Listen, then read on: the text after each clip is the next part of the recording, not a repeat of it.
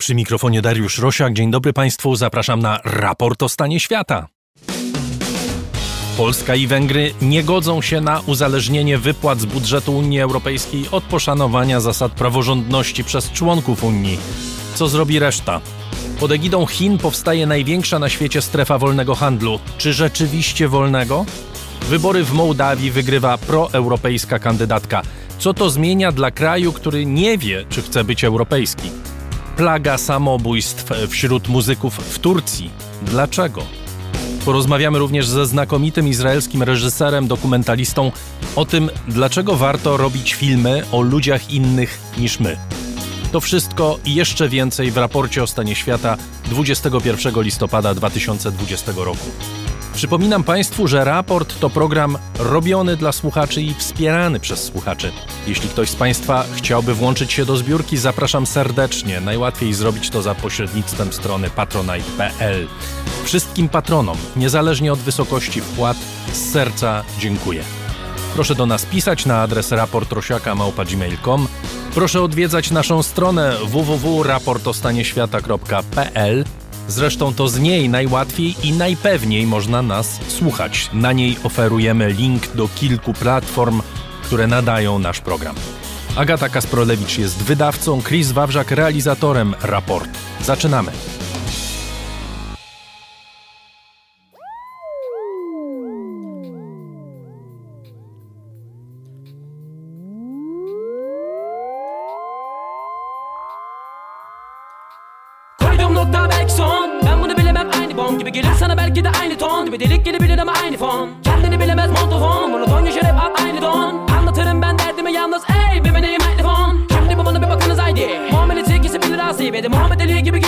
Bana bak beni gör bir de ölme asi Sesim hep duyulur tepeden bariton. Mekanım olabilir nereden ton Yanıma gidenin canına girecektir. Ey bir meneyim mikrofon Oh bunu ben bunu sen şunu ben onu sen gülü ben gülü sen. Fenomen olacak dolacak her ger menemen kıvamı balçık gelemem. Gelemem dostumu göremezsem düşmanı postunu geri seremezsem Rüzgar gibi esemezsem veremezsem kalbimi geri gelemezsem. Sen beni beni beni yüreğimi göre beni kendini beni beni yamacıma gelemedin amacını varamadın her yeri karaladın barışta yarıladın acımadan aldın. Rüyalara daldın bal arası gök arası İstanbul kalem harp okulundan çıktı en baba rap işte başına darısı. Mama mama mama mama mama mama telefonunu Getirsene bana baksana laklık etme sakın ha sen. Beni dinle Kendimi dinleme kilometrelerce milimetrik hesaplarla yazdıma.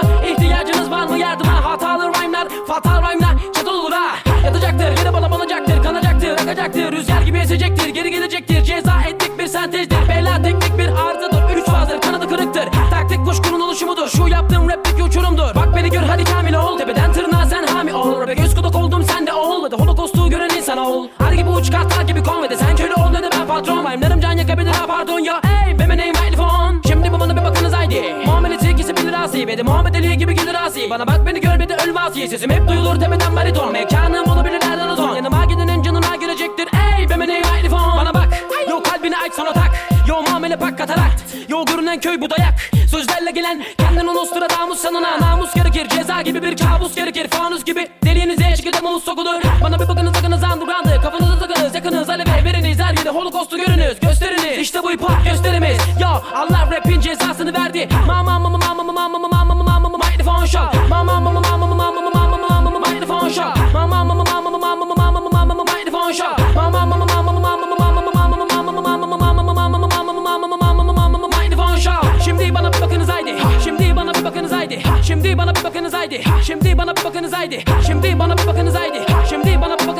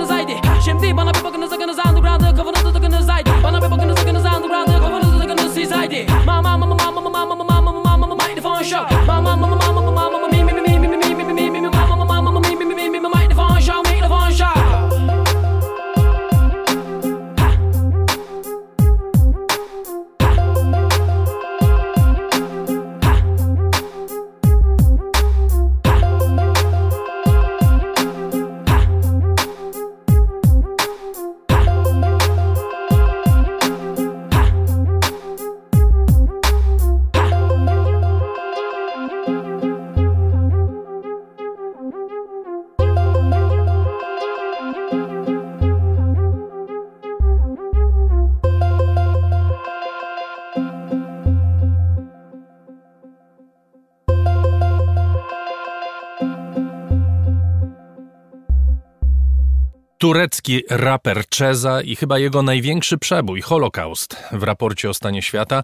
O Turcji i jej muzyce więcej będzie w tym programie. Zaczynamy jednak od Unii Europejskiej, która nawiasem mówiąc Turcji od lat nie chce w swoim gronie, ale to jest inny temat. Chwilowo to nie jest najważniejszy kryzys w Europie. Szefowie państw i rządów Unii rozmawiali w czwartek na temat kryzysu wywołanego sprzeciwem Polski i Węgier wobec uwarunkowania wypłat z budżetu Unii przestrzeganiem zasad praworządności przez państwa członkowskie. To nie była główna część wideokonferencji, nie spodziewano się jakichkolwiek uzgodnień, ale można powiedzieć, kości zostały rzucone. Po wcześniejszym wystąpieniu premiera Morawieckiego w Sejmie, deklaracjach Viktora Orbana, mieliśmy w czwartek wystąpienie Angeli Merkel, bo to Niemcy przewodzą w tym półroczu Unii. Kanclerz Niemiec broniła przyjętej przez Parlament i Radę Unii Europejskiej zasadę uwarunkowania wypłat przestrzeganiem zasad praworządności i wyraziła nadzieję, że uda się osiągnąć porozumienie w tej sprawie. W Brukseli jest z nami Anna Słojewska, korespondentka Rzeczpospolitej. Dzień dobry. Dzień dobry. Rozmawialiśmy niecałe dwa tygodnie temu po opublikowaniu decyzji Rady Unii i Parlamentu. Od tego czasu padło dużo deklaracji politycznych, coraz bardziej ostrych, coraz bardziej nasyconych emocjami. Proponuję, żebyśmy to jakoś uporządkowali i zarysowali możliwe scenariusze. I na początek chciałbym panią spytać, co zawetowały Polska i Węgry? Polska i Węgry zawetowały, może nie tyle zawetowały, zagroziły wetem. Nie było formalnego głosowania. W każdym no razie właśnie, to, że... to na początek, prawda? Nie ma żadnego weta Polski i Węgier, nie, bo weto będzie wtedy, kiedy na Radzie Europejskiej padnie, dojdzie do głosowania, tak? Znaczy dokładnie nie na Radzie Europejskiej, tylko na Radzie Ministrów, ale ja może od razu powiem, że w Unii właściwie nigdy nie ma formalnego weta, w tym sensie, że nigdy nie doprowadza się do sytuacji, w której następuje głosowanie gdy wiadomo, że ktoś jest przeciwny. Bo jeśli z góry wiadomo, jeśli państwo mówi w procedurze, która wymaga jednomyślności, państwo mówi, ja jestem przeciwny, to nikt tego głosowania nie organizuje. Więc rzeczywiście, no chyba tylko po to, żeby zademonstrować, pokazać, o proszę bardzo, oni byli przeciwni.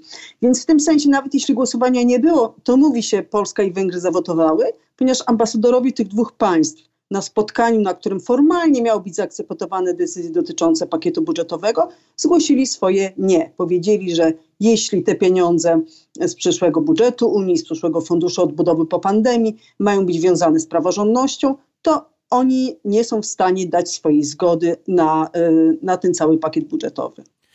W takim razie, co zawetowały Polska i Węgry? Do czego mają prawo? Czy Polska i Węgry mają prawo do zawetowania całości, czyli stałego budżetu w wysokości ponad biliona euro i dodatkowych 750 miliardów e, euro, e, które wchodzą w skład e, Funduszu Odbudowy po pandemii? Procedura decyzyjna jest w przypadku tego całego pakietu następująca. Po pierwsze, mamy wieloletni budżet Unii na lata 2021-2027. Jak pan wspomniał, blisko 1,1 biliona euro. I takie decyzje podejmowane w Unii co 7 lat są podejmowane jednomyślnie. Czyli um, form, formalnie, znaczy na, na, pierwszym etapie to przywódcy na szczycie Unii się zgadzają na jakąś kwotę i to już nastąpiło w lipcu, ale potem ta decyzja formalnie musi być jeszcze skonsultowana, wynegocjowana z Parlamentem Europejskim i na koniec następuje jakby już formalne potwierdzenie. I tutaj Polska i Węgry się wyłamują. Tu jest potrzebna jednomyślność. Druga decyzja dotyczy jednorazowego, wyjątkowego funduszu odbudowy gospodarki po pandemii. 750 miliardów euro. Ta decyzja wymaga nie tylko jednomyślności państw Unii, czyli że wszyscy przywódcy, czy wszyscy ministrowie na ostatnim etapie, czy ambasadorowie powiedzą tak, podpiszą się pod tą decyzją. Ona wymaga także ratyfikacji w każdym państwie Unii. To jest 41 parlamentów, bo to jest 27 parlamentów jakby narodowych, ale to są dodatkowe, są kraje o strukturze federalnej, które mają jakieś parlamenty regionalne i tak dalej. Więc nie tylko mo można zablokować tę decyzję na poziomie w Brukseli, na posiedzeniu Rady Ministrów, ale jeszcze potem parlament może wyrazić swoje, może zablokować. Czyli powiedzmy, wyobraźmy sobie hipotetycznie, nawet premier Morawiecki może powiedzieć, ja się zgadzam i upoważnić swojego ambasadora czy ministra do, do zgodzenia się na ten fundusz, ale potem na przykład w polskim Sejmie może nie być dla niego większości. I trzecia decyzja dotyczy rozporządzenia o warunkowości, czyli tego słynnego rozporządzenia, które miałby wiązać w przyszłości unijne pieniądze z jakoś tam rozumianą praworządnością. I ta decyzja wymaga większości głosów. I ta większość głosów w Unii jest, ale Polska i Węgry mówią, jeśli wy przyjmiecie bez naszej zgody, bo Polska i Węgry tylko są przeciwne temu rozporządzeniu, to nie wystarczy, żeby je zablokować, bo tu było potrzeba znacznie więcej krajów. Jeśli wy je przyjmiecie, to rozporządzenie, a była dlatego większość, to my w takim razie jakby w odwecie, bo to jest już nasza ostatnia możliwość, nasza ostatnia broń, zablokujemy wam fundusz odbudowy i budżet, bo to możemy zrobić, bo tam jest wymagana jednomyślność. Polska i Węgry przegrały to głosowanie wśród ambasadorów 25 do 2. Czy pojawiają się kraje, które deklarują, że mogą przejść na stronę Polski i Węgier? Tutaj jest taki wątpliwy, trochę niejasny e, przypadek Słowenii. E, premier Słowenii Janusz Jancza, myślę, że on tak mentalnie jest już w wielu sprawach po stronie Polski i Węgier. E, w tym konkretnym przypadku on nie, ambasador Słowenii nie opowiedział się wprost za Polską i Węgrami, ale jakby y, zalecał zrozumienie i wzięcie pod uwagę ich problemów. Tam zdaje się sytuacja jest na tyle skomplikowana, ja nie znam wewnętrznej sytuacji Słowenii, ale tutaj mówiono mi, że tam jest rząd jakby koalicyjny i są partie chadeckie, bo Janusz Jancza jest z partii chadeckiej, która należy do Europejskiej Partii Ludowej. Jest jeszcze jedna partia słoweńska, też chadecka, też należąca do Europejskiej Partii Ludowej w tym rządzie i ona jest za tym mechanizmem praworządności. I to podobno rzekomo uniemożliwia e, Janczy wprost przyłączenie się do polsko, polsko-węgierskiego weta, więc dlatego on tą swoją niechęć wyraża bardziej on jako premier, a nie, że rząd Słowenii coś robi. Więc on napisał list do unijnych przywódców, gdzie właśnie bronił Polski i Węgier na szczycie, tym wczorajszym wideoszczycie wieczornym. Też tak w duchu polsko-węgierskim się wypowiadał, ale formalnie nigdy polsko-węgierskiego weta nie poparł i chyba na, nie, nie, nie, nic nie wskazuje na to, żeby miał je poprzeć. Czyli na dzień dzisiejszy mamy sytuację, w której przy bardzo sprzyjających okolicznościach z 25 do 2 może się zrobić 24 do 3, ale nie ma takiej możliwości, żeby Polska i Węgry, czy ewentualnie jakiś inny kraj wypracowały większość kwalifikowaną, taką większość, która zablokuje to rozporządzenie. Nie ma takiej możliwości prawnej w tej chwili. Nie ma takiej możliwości. Nawet kraje, które wydawałoby się, w których w wielu sprawach Polsce jest po drodze, czyli Grupa Wyszehradzka, poza Węgrami i Polską jeszcze Słowacja i Czechy, one bardzo wyraźnie mówią, szczególnie Słowacja jest tutaj e, no, wręcz demonstracyjnie pokazuje, jak bardzo nie podoba jej się decyzja Polski i Węgier, żeby absolutnie reszty Grupy Wyszehradzkiej z tym nie łączyć i że oni uważają, że rozporządzenie o praworządności to jest bardzo dobre rozporządzenie i całym sercem są za nim. Pojawiają się możliwe scenariusze obejścia tego weta. Zresztą po obu stronach. No w przypadku Polski to nie byłoby obejście weta, tylko skorzystanie z budżetu, mimo że to weto by zostało zgłoszone, bo mówi się, że można przyjąć prowizorium budżetowe. Polska na tym nie tylko nie straci, ale zyska. Ma sens takie tłumaczenie? Nie ma sensu. W przypadku budżetu jest tak, że y, oczywiście Unia Europejska musi mieć co roku budżet ten roczny budżet jest oparty na porozumieniu wieloletnim. Porozumienie wieloletnie kończy się na tym roku. Było porozumienie na 2014-2020, mamy budżet do końca tego roku. Nie można opracować budżetu na przyszły rok, ponieważ nie ma tej podstawy, którą jest porozumienie wieloletnie. Jeśli tego nie będzie do końca roku, no to jednak Unia musi jakoś funkcjonować, prawda? Więc wtedy automatycznie robi się prowizorium budżetowe. Prowizorium polega na tym, że co miesiąc mogą być wypłacane pieniądze równe jednej dwunastej budżetu z tego roku. Ale to jest, więc wydawałoby się, no dobrze, no to Polska dostanie jedną dwunastą dużych pieniędzy co miesiąc, będzie dostawać, które ma w tym roku. To jest bardzo teoretyczne, ponieważ w praktyce, żeby wydawać jakiekolwiek pieniądze, muszą być rozporządzenia, regulacje, decyzje. I tak naprawdę na bieżąco wydawać można bez tego wieloletniego porozumienia, wydawać można tylko pieniądze na administrację, no to oczywiste, i na dopłaty bezpośrednie dla rolników. Nie można w ogóle wydawać pieniędzy na politykę spójności poza realizowaniem rachunków z już trwających projektów, bo wiadomo, że projekty na przykład rozpoczęły się w tym roku budżetowym, jeszcze przez 2-3 lata mogą być kontynuowane, to wypłaty na te projekty mogą iść, ale nie można żadnego nowego projektu z polityki spójności, której Polska jest największym beneficjentem w Unii. Żadnego nowego projektu nie można tutaj robić. Nie można finansować programu Erasmus wymiany studenckiej. Nie będzie nowego, y, nowo powołanego Funduszu Sprawiedliwej Transformacji, który ma finansować energetyczną transformację Śląska. Nie będzie Funduszu Zdrowia. Nie będzie tego wszystkiego, bo po prostu nie ma podstawy prawnej. Czyli Polska zostanie z dopłatami dla rolników. Jeśli to jest korzystne porozumienie, no to nie wiem, ktoś tutaj się chyba jednak pomylił. Czyli bez względu na to, kto to mówi, mówi, to jest po prostu nieprawda, że Polska nie straci, jeśli byłoby prowizorium budżetowe. Polska, Węgry czy jakikolwiek inny kraj. Tak, a nawet można powiedzieć, że relatywnie Polska i Węgry relatywnie stracą najwięcej, ponieważ są w zasadzie największymi, Polska jest w liczbach bezwzględnych największym beneficjentem polityki spójności, bo jest po prostu wielkim krajem, a Węgry też są wielkim beneficjentem, bo oni w przeliczeniu na, na swój dochód narodowy są chyba w ogóle naj, naj, największym beneficjentem polityki spójności, więc oba kraje bardzo na tym stracą. Dobrze, to teraz spojrzmy na to z drugiej strony. Są takie państwa, które mówią, niech sobie Polacy i Węgrzy wetują, my obejdziemy to. Tak samo jak mamy strefę euro, to stworzymy system, w którym państwa, które akceptują reguły praworządności w Unii, dogadają się między sobą i ten budżet będzie funkcjonował między nimi. Czy jest jakakolwiek podstawa prawna i jakakolwiek praktyczna droga do realizacji na przykład takiego scenariusza? Wydaje mi się, że długa droga by do tego była. O ile jeśli chodzi o fundusz odbudowy po pandemii, tutaj wydaje mi się, że ten jednorazowy instrument finansowy, tutaj wydaje mi się, że w miarę szybko można byłoby obejść, e, gdyby była taka wola polityczna oczywiście, obejść praktycznie weto Polski i Węgier, bo y, chciałam przypomnieć, że kiedy w ogóle wybuchła pandemia, kiedy był pomysł tworzenia funduszu, pożyczania pieniędzy na rynku, żeby, żeby wspomóc kraje, które najbardziej ucierpiały, to na początku w ogóle była mowa o tym, że no, miałby być fundusz strefy euro. Polska bardzo się starała o to, żeby to jednak był fundusz unijny. Na początku nie było takiego pomysłu, żeby to był fundusz unijny.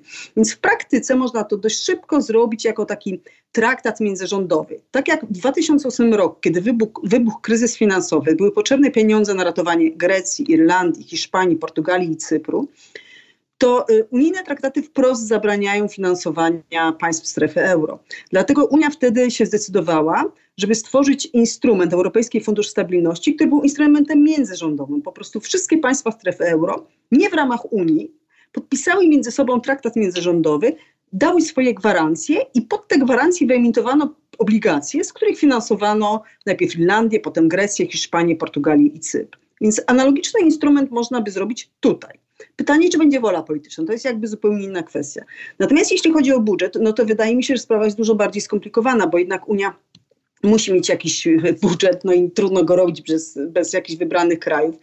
No tutaj byłaby oczywiście teoretycznie może taka droga, że okej, okay, no to zostawiamy budżet unijny, taki właśnie te, tę administrację, nie wiem, te dopłaty rolne i budujemy coś nowego dla samej strefy euro. Ale to naprawdę jest, wydaje mi się, jakieś bardzo, bardzo hipotetyczne to i już bardzo... by była wielka gimnastyka polityczna.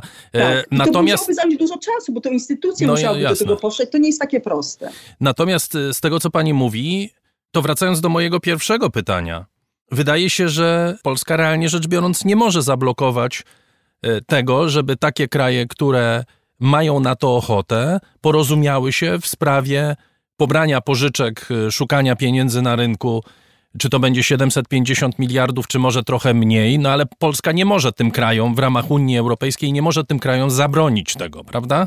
Jeżeli by się okazało, że, że zawetuje ten fundusz odbudowy. Najwyżej sama nie dostanie żadnych pieniędzy z tego. Tak. To znaczy Polska pewnie ma świadomość tego, że jednak no, to nie jest takie proste, że to znów by wymagało czasu, jakichś ustaleń politycznych. Nie, nie sądzę, żeby wszystkie państwa Unii były tak bardzo chętne takiej inicjatywie, bo, bo znów bałyby się, że może w przyszłości one cze, przeciwko czemuś zaprotestują i znów się ich z jakiejś inicjatywy wykluczy. Więc no, myślę, że Polacy mają tego świadomość i dlatego grają tym wetem, bo wiedzą, że, że no, to nie jest takie proste automatyczne, ale to jest możliwe. Dobrze, to teraz porozmawiajmy o polityce. Co dalej się będzie działo? Jaki jest plan? Zakładając, że e, obie strony nie mają ochoty, żeby sprawa została postawiona na ostrzu noża i doprowadzona do końca. To znaczy, zakładam, e, mimo że jest to bardzo trudne czasem, jak się obserwuje polską politykę, zakładam, że nie rządzą nami jednak e, ludzie, którzy chcą doprowadzić do katastrofy gospodarczej w tym kraju. Ale jednak, jeśli przyjmiemy te założenia, to co się będzie działo w najbliższym czasie?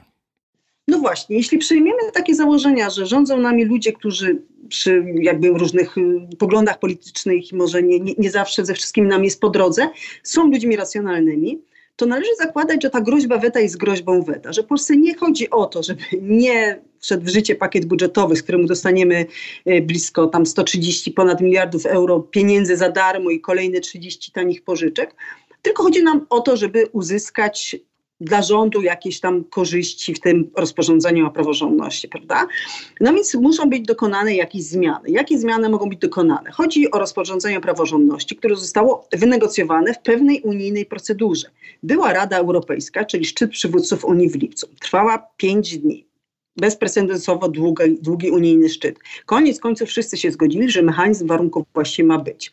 Na szczycie Unii nie pisze się szczegółowych rozporządzeń. On był napisany w sposób niejasny, dwuznaczny, co właśnie teraz jakby rykoszetem się odbija.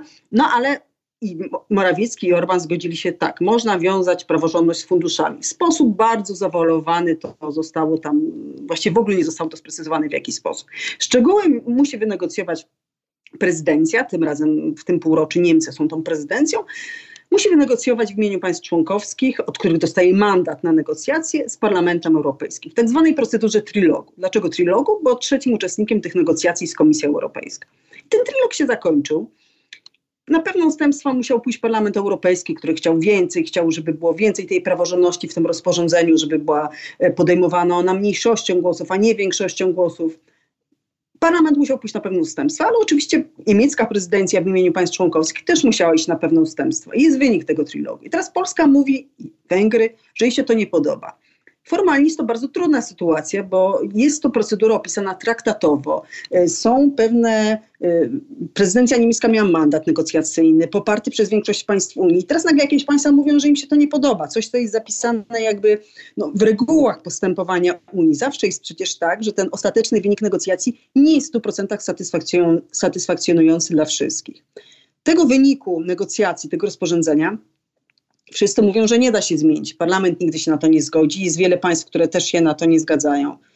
Trzeba zatem znaleźć jakiś sposób na e, złagodzenie ostrza polskiego i węgierskiego weta, jakiś, jakiś inny sposób. Tu się pojawiają pomysły do rozporządzenia, czy do jakiejś innej decyzji unijnej. Mógłby być dołączona deklaracja Komisji Europejskiej, protokół podpisany przez Unijną Radę, nie wiem, jakiś inny rodzaj może nie aktu prawnego, ale jakiegoś rodzaju deklaracji czy, czy wiążącego wyjaśnienia, który mówiłby w jasny sposób, kiedy takie rozporządzenie o praworządności może być stosowane, jakie będą kryteria, żeby zapewnić Polskę, że to nie będzie y, broń jakby dyskryminująca. Że to nie będzie uznaniowe, bo tutaj przypomnijmy, główny argument Polski jest taki, Polski czy Węgier, jest taki, że nie da się określić w sposób wiążący prawnie tego, czym jest przestrzeganie praworządności w Unii Europejskiej. Nie wiem. Żyjemy w czasie wojny kulturowej, na przykład kwestia poszanowania praw mniejszości, czy sprzeciw prawny wobec małżeństw gejów w jakimś państwie, albo na przykład ograniczenie prawa do aborcji jest naruszeniem zasad praworządności w Unii Europejskiej, czy nie jest. Jak patrzymy na publicystykę, czy jak patrzymy na wypowiedzi polityków, to wydaje się, że jest jak wejdziemy w traktaty, to okazuje się, że nie jest, dlatego że nie jest to zapisane jasno, jak ma wyglądać polityka, jak ma wyglądać sytuacja prawna w konkretnych krajach Unii. Nie jest to zapisane w traktacie europejskim. W tym sensie Polacy mówią, czy Węgrzy mówią, nie możemy się na to zgodzić, ponieważ boimy się, że będzie uznaniowo traktowana kwestia praworządności. Właśnie, jeżeli komuś przyjdzie do głowy, żeby pod praworządność coś tam e, podciągnąć, no to my będziemy e, z tego powodu mieli kłopoty. Tak, tylko że to, te argumenty, czy te obawy, uzasadnione czy nieuzasadnione, one już zostały rozwiane, wydaje się nam wszystkim jednak, którzy się tym zajmowali, na szczycie unijnym w lipcu. Dlatego, że ten projekt rozporządzenia nie mówi o tym, że ktokolwiek komukolwiek zabierze pieniądze za łamanie praworządności, jakkolwiek rozumianej, tylko że zabierze, może zabrać, może zamrozić wypłatę funduszy, jeśli w danym kraju występuje, jeśli w danym kraju jest łamana praworządność, ktoś musi stwierdzić, że ona jest łamana, tutaj jakby to jest jedna rzecz, ale jeśli w jakimś kraju jest łamana praworządność i to łamanie praworządności stwarza zagrożenie dla interesów finansowych Unii. Czyli tylko w takiej sytuacji, w której możemy udowodnić związek między tym, że w jakimś kraju na przykład jest sądownictwo uzależnione od polityków, w określonej sytuacji, kiedy będzie kwestia defraudacji unijnych pieniędzy, unijnych funduszy, to ten sąd nie będzie w stanie nie będzie w stanie w sposób bezstronny wydać Jasne, ja myślę, że tutaj jeśli chodzi o defraudację, to nikt nie ma problemu z tym, że jakieś państwo defrauduje pieniądze. A ja nie wiem, czy nikt nie ma problemu, bo ja sądzę, że jednak Orban ma problem z tym, ponieważ Być Orban, może Orban albo Bułgaria, albo Rumunia może mieć taki problem, ale Polska pewnie nie ma problemu akurat specjalnego z tym punktem. Polska ma większy problem właśnie z, z tymi kwestiami obyczajowymi, nazwijmy to.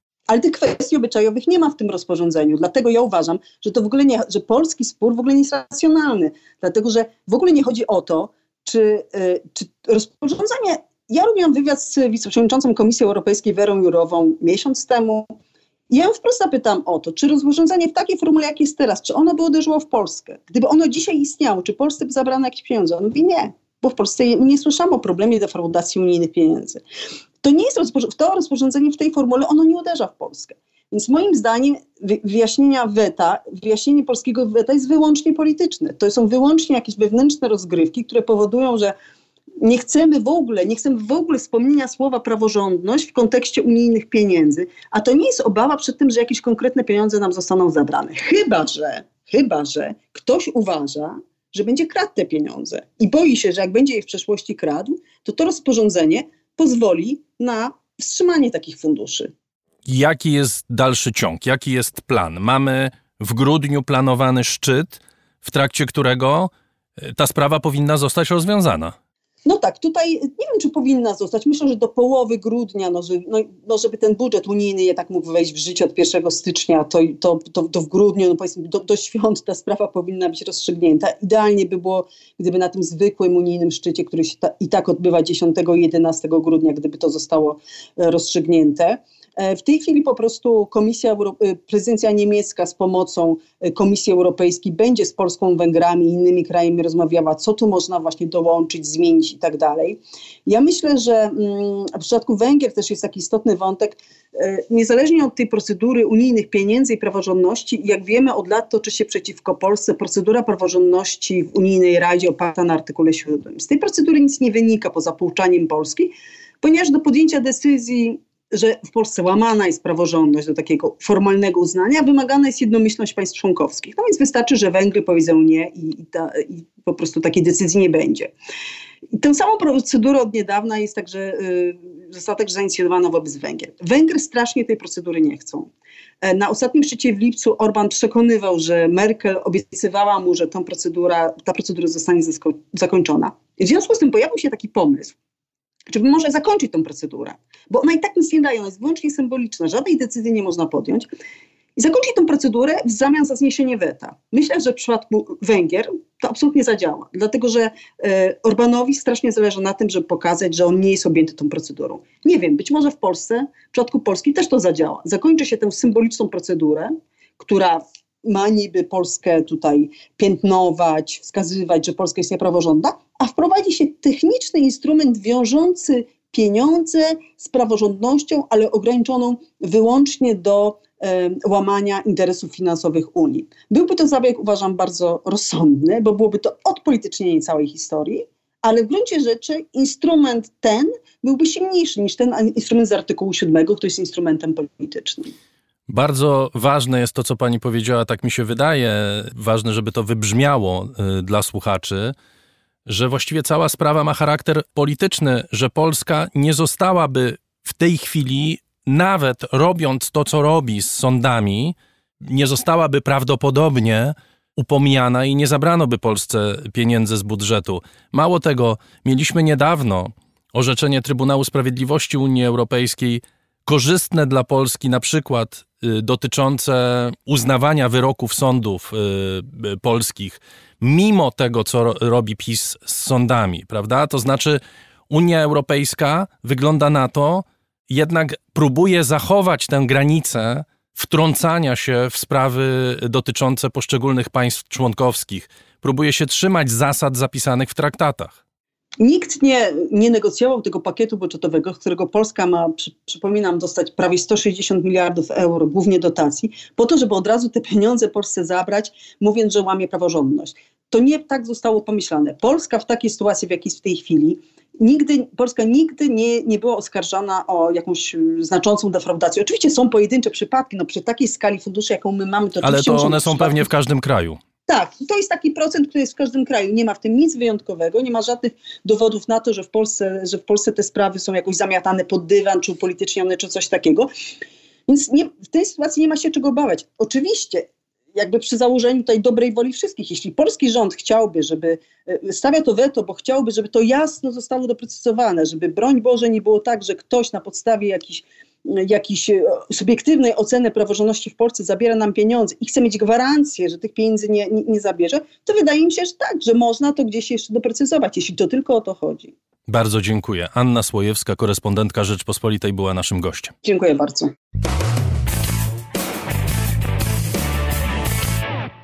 Maja Sandu wygrała wybory prezydenckie w Mołdawii. Prozachodnia polityk pokonała urzędującego prezydenta Igora Dodona i to zdecydowanie go pokonała, w dużym stopniu dzięki głosom mołdawskiej diaspory. Prezydent Dodon podważa uczciwość przeprowadzenia wyborów, choć nie ma dowodów na fałszerstwa, które miałyby wpływ na te wyniki. Jest z nami Kamil Całus, analityk Ośrodka Studiów Wschodnich, a także autor książki Mołdawia państwo niekonieczne. Witam pana. Dzień dobry, dzień dobry panu, dzień dobry państwu. Proponuję, abyśmy zanim zgłębimy się w politykę wewnętrzną Mołdawii, opowiedzieli trochę o tym kraju, bo pan w swojej książce opowiada o nim w sposób fascynujący. Historia Mołdawii, nawet nie tylko ta po 89 czy po 90 e, i 91 roku, ale ta starsza jest też niezmiernie ciekawa.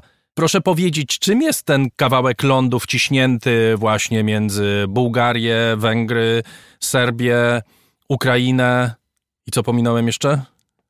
Rumunię, no, no przede wszystkim. Tak, przede wszystkim Rumunię, no bo to jest najważniejsze. Tak jest. To znaczy, to jest, y, wydawałoby się pytanie proste i ono jest proste, ale odpowiedź na nie jest różna w zależności od tego, komu to pytanie zadamy. Bo niektórzy w Mołdawii, może na razie skupmy się na tym kraju, powiedzą, że to Mołdawia to jest po prostu mm, historyczny fragment Rumunii, który w związku z zawirowaniami losu, z, a przede wszystkim z polityką rosyjską, mm, jeszcze w XIX wieku został od tejże Rumunii oderwany, czy też właściwie, można by powiedzieć inaczej, przez politykę rosyjską nie wziął udziału w formowaniu się rumuńskiej państwowości, no i Potem po, po II wojnie światowej e, stał się Republiką Radziecką, także wbrew pewnej historycznej sprawiedliwości, bo przecież powinien był wrócić do, do Rumunii. I taka byłaby jedna narracja. I według niej Mołdawianie to po prostu Rumuni, to po prostu e, odcięci od swojej prawdziwej ojczyzny, e, e etniczni bracia e, mieszkańców, mieszkańców Rumunii. Natomiast e, jeśli zapytamy innych ludzi, to usłyszymy, że broń Boże, że Mołdawia to jest państwo niepodległe, państwo starsze od Rumunii o mm, no, co najmniej 400 lat.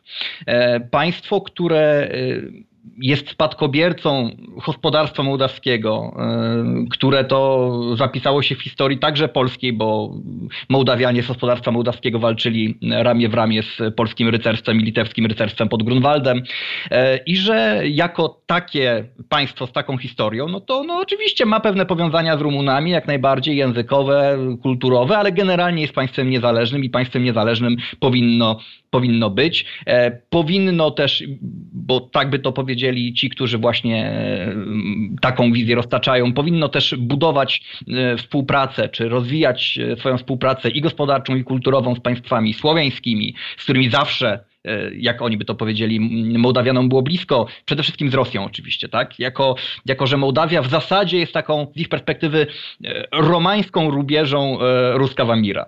Także są dwie zupełnie odrębne narracje i oczywiście jest też całe mnóstwo ludzi, mam wrażenie, że takich jest najwięcej, którzy po prostu nie znają odpowiedzi na to pytanie, czym tak naprawdę dokładnie ta Mołdawia jest.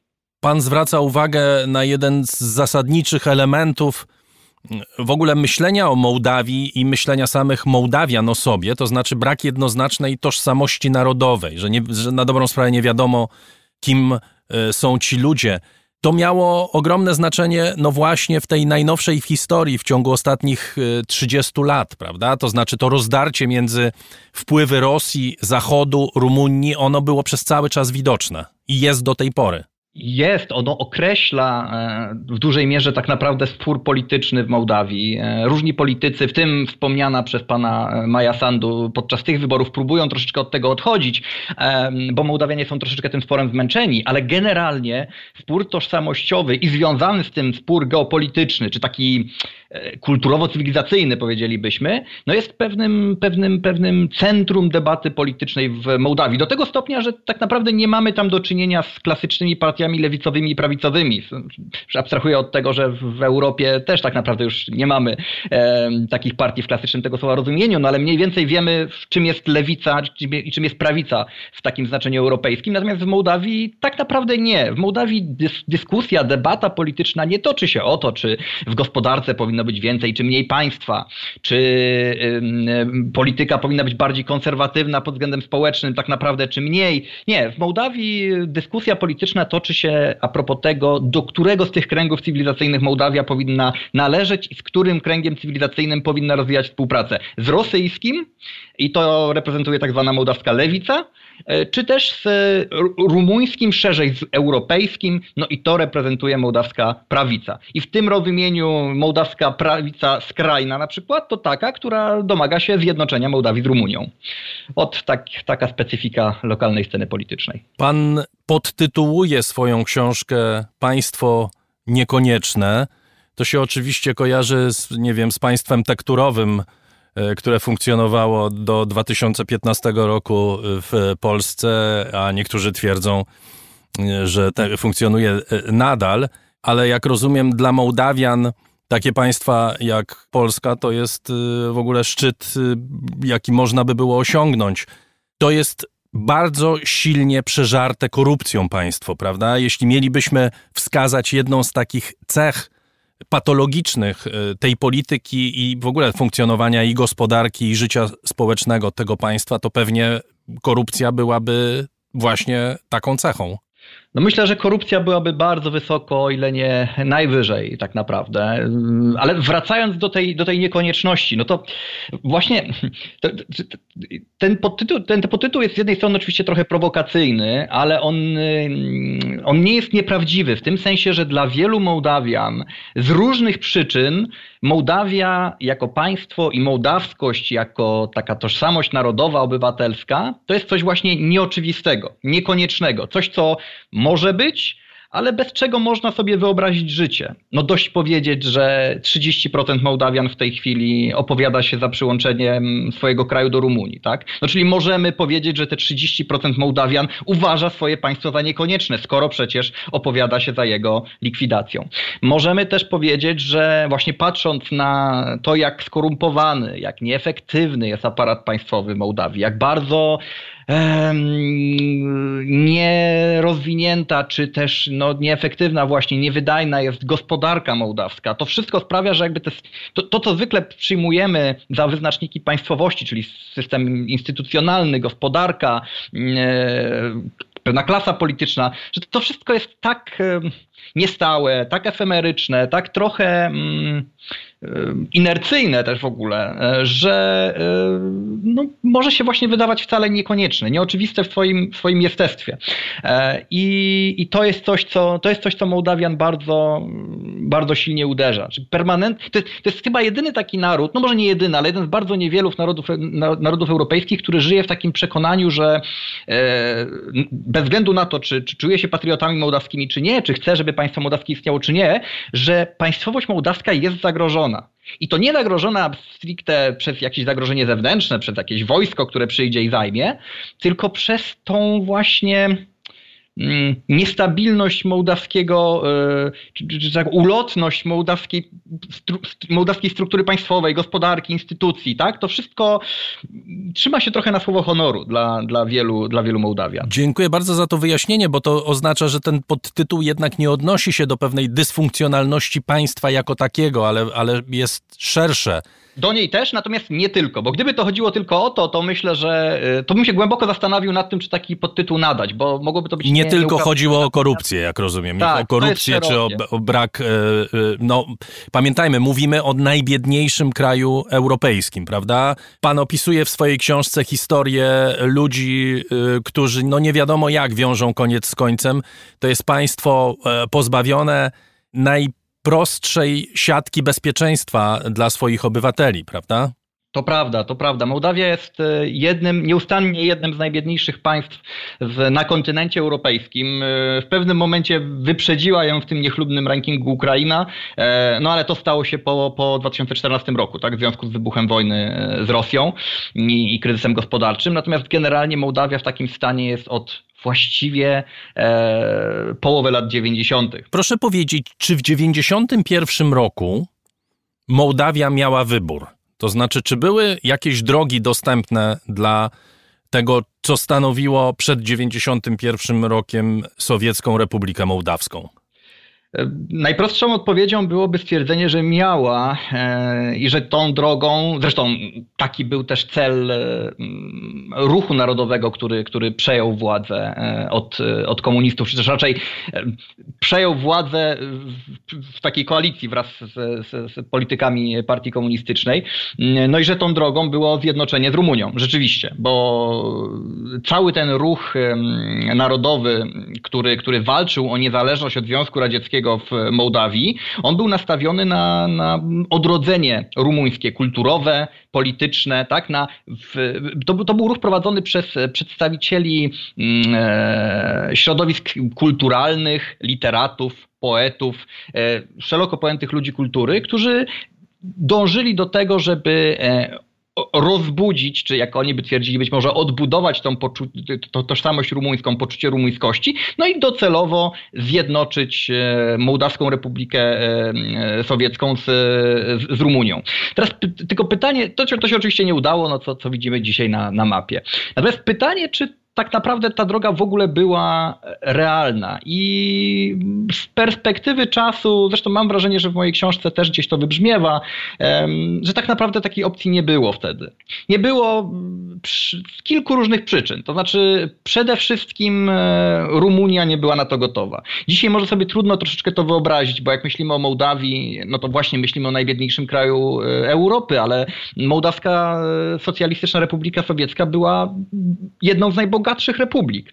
E, w porównaniu do Rumunii, czałszewskowskiej, czy też już post-czałszewskowskiej e, pod koniec lat 80., no to to był raj, gdzie żyło się dużo lepiej, gdzie nie było przerw w dostawie energii elektrycznej, gdzie sklepy były pełne, tak? klimat przyjemny i tak dalej, i tak dalej, i tak dalej.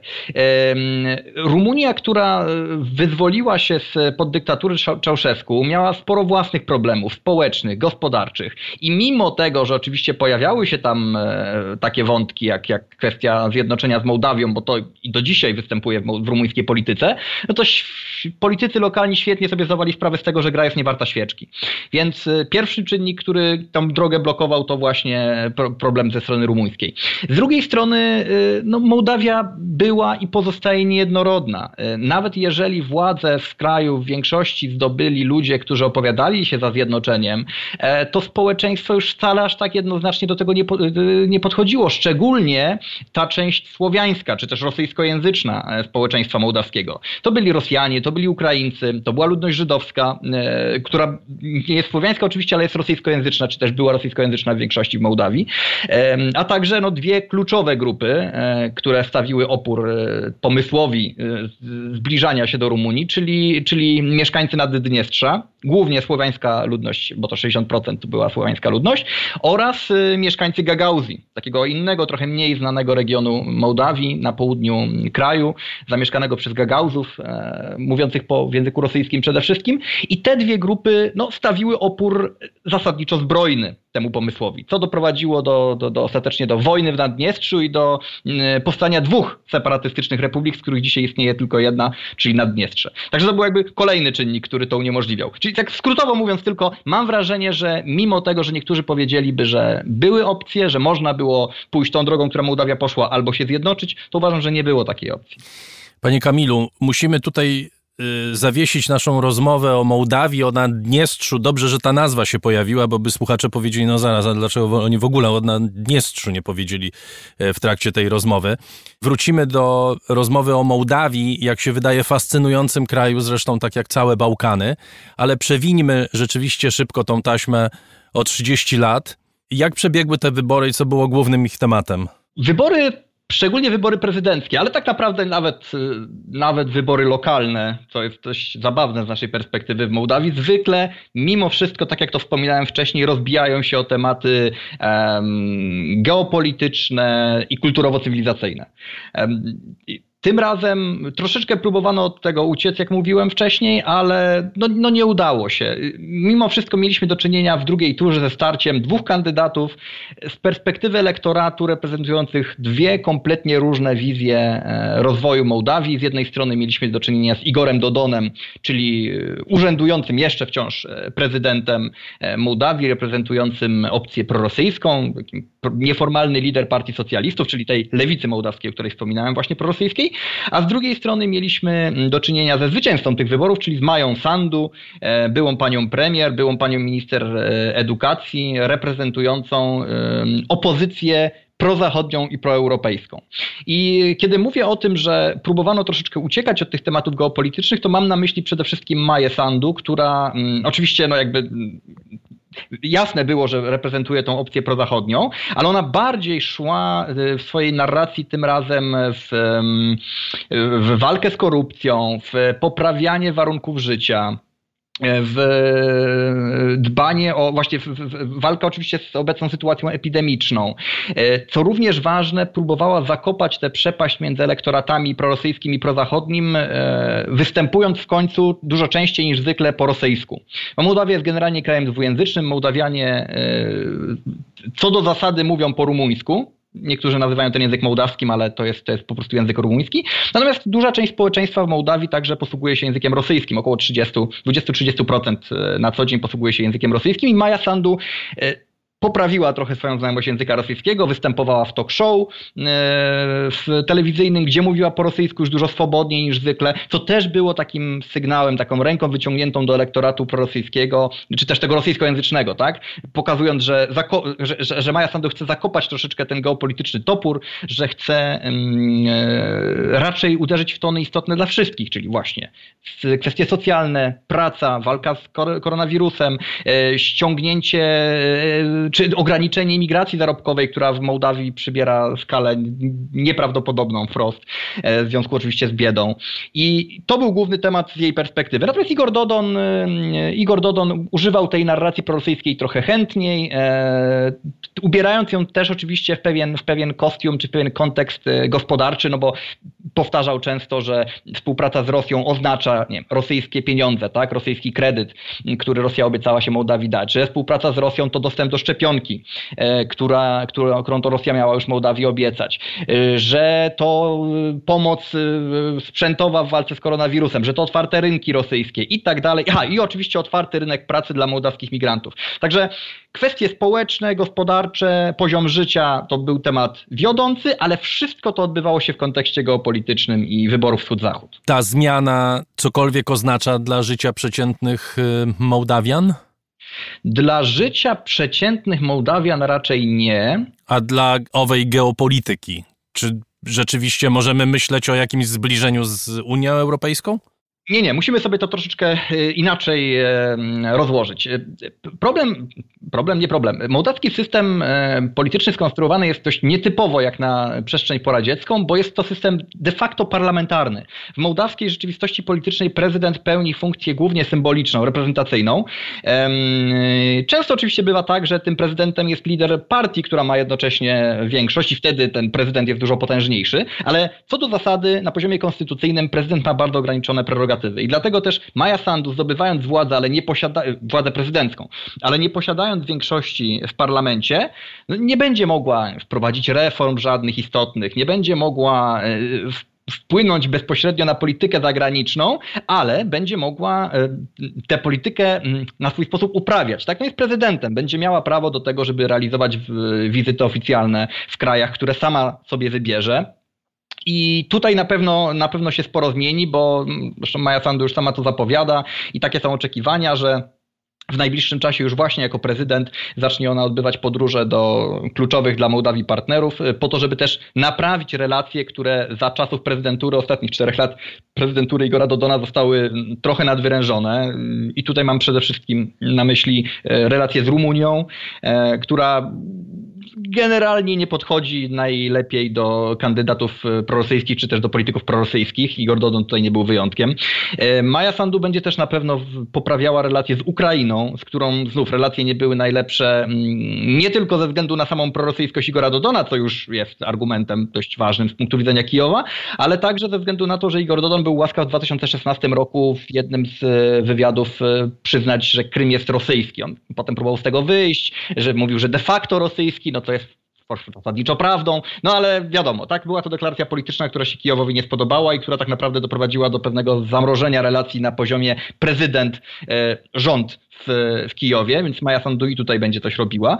Natomiast, tak jak mówię, dopóki mm, nie uda się opozycji proeuropejskiej, czy też szczególnie partii e, Działania i Solidarności, partii PAS, której to partii Maja Sandu przewodzi, e, przejąć władzy, to żadnych realnych reform raczej się wprowadzić nie uda. Ważne będą wybory parlamentarne, które się prawdopodobnie odbędą przedterminowo i to one ewentualnie mogą rzeczywiście wprowadzić poważne zmiany e, w mołdawskiej polityce, jeżeli się zakończą pozytywnie dla opozycji. Dziękuję bardzo. Kamil Całus, analityk Ośrodka Studiów Wschodnich, a także autor książki Mołdawia Państwo Niekonieczne, którą serdecznie polecam, był gościem raportu o stanie świata. Dziękuję bardzo. Dziękuję serdecznie.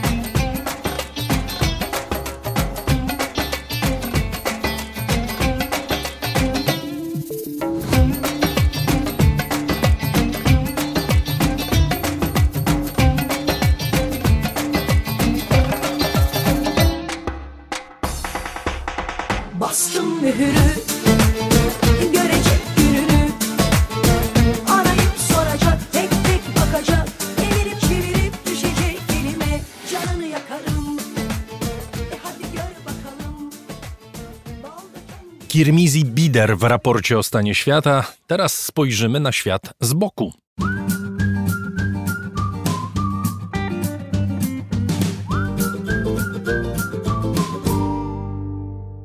Dziś będzie o cyklistach i naturynałach, między innymi. Piotr Kamiński.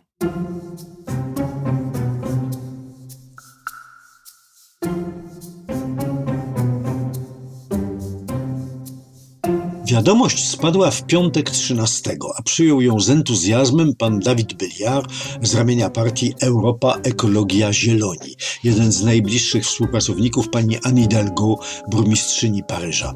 To genialne, zakrzyknął pan Belliard na Twitterze na wieść o tym, że w Strasburgu przetransportowano 6 ton kamieni brukowych. Zachwyciło go nie tyle, że, ile jak. Najpierw przez parę kilometrów barkami rzecznymi, a następnie przez parę kilkaset metrów na rowerach.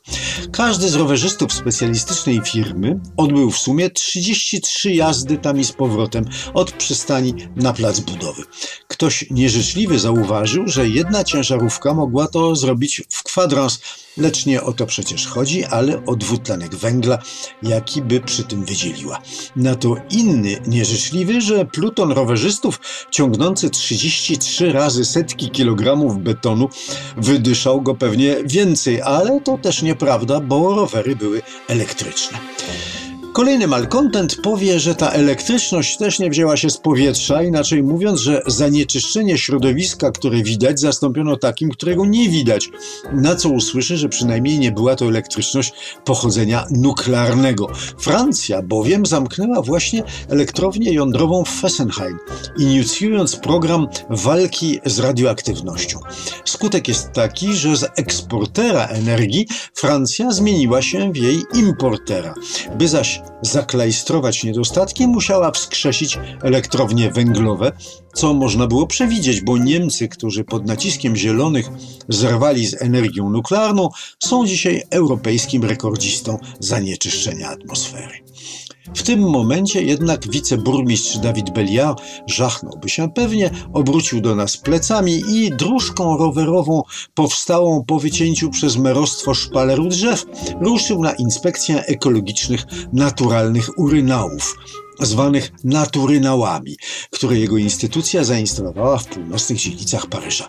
Napędzane miały być energią słoneczną. Instalując je wszakże w lutym, paryscy ekologiści nie zauważyli, że o tej porze roku na drzewach nie ma liści. Te zaś, pojawiwszy się niespodzianie na wiosnę, stworzyły złowrogi cień, unieruchamiając instalację. Wieści o tym oraz wymowne zdjęcia i złośliwe komentarze wylały się na media społecznościowe równie szerokim strumieniem jak zawartość naturynałów na okoliczne chodniki. Nie wzruszyło to jednak firmy, od której merostwo kupiło projekt. Podobno jest w drodze model dla pań.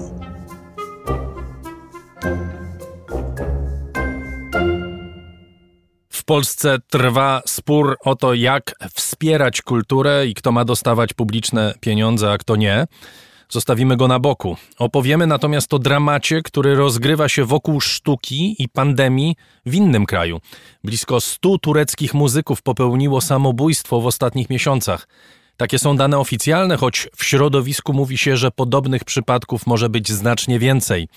Dlaczego niezależni, często młodzi artyści z Turcji decydują się na tak drastyczny krok? Pierwsza myśl to ta, że chodzi o pandemię koronawirusa i jej skutki. Ale może chodzi o coś innego. Odpowiedzi na to pytanie szukał znany Państwu z raportu w dawnych czasach Adrian Bong.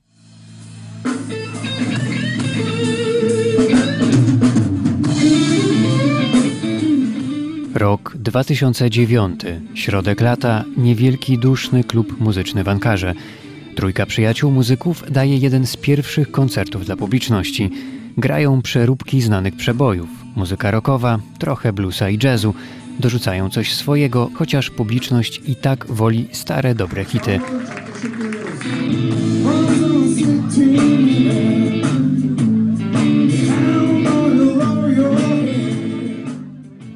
Kilka lat później będą jedną z bardziej znanych kapel w Turcji, grających covery. Zresztą nie tylko w Turcji, ale i w kilku innych krajach Bliskiego Wschodu. Zjednoczone Emiraty Arabskie, Katar, Egipt, Europa. Lyon Trio, bo taką nazwę przybiorą, będą niemal wszędzie.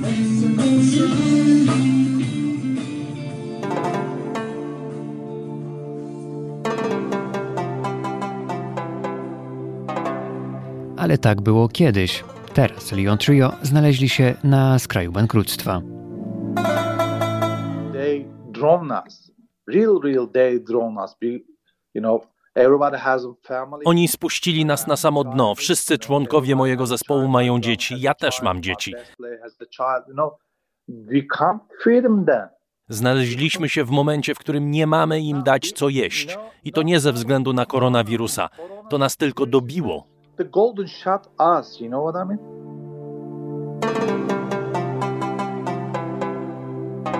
Mówi mi lider tej grupy, Leven Oltun, a to już inny muzyk, Murat Kılıkçer ze Stambułu. one friend uh, who committed suicide and a friend of a friend who committed suicide. Miałem znajomego, który właśnie popełnił samobójstwo. I dalszego znajomego, który również popełnił samobójstwo w ostatnich miesiącach, odkąd rozpoczęła się pandemia. Jesteśmy wstrząśnięci. Tym bardziej, że nawet jeśli te informacje ukazują się w mediach, to nie w tych mainstreamowych, a to dzieje się naprawdę. Cieszę się bardzo, że ktoś się tym zainteresował.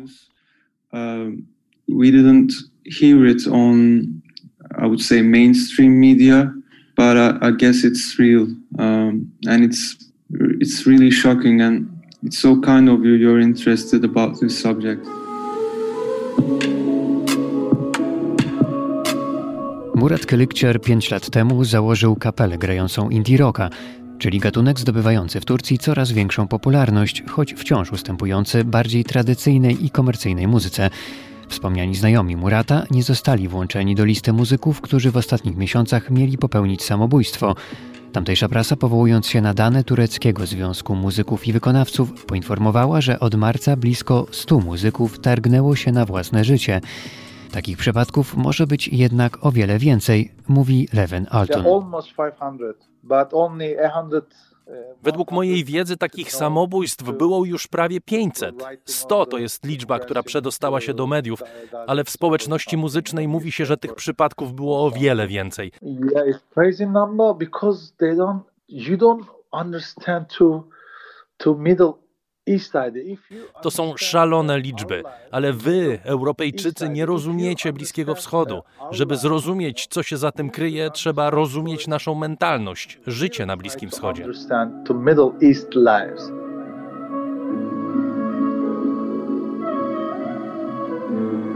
Czy fala samobójstw muzyków w Turcji to tylko efekt pandemii i strat z tym związanych? Dlaczego to właśnie w tym kraju artyści tak często w ostatnim czasie targają się na własne życie? I wreszcie, co miał na myśli Leven Oltun, który przekonuje, że jest coś jeszcze, coś ważniejszego niż epidemia koronawirusa?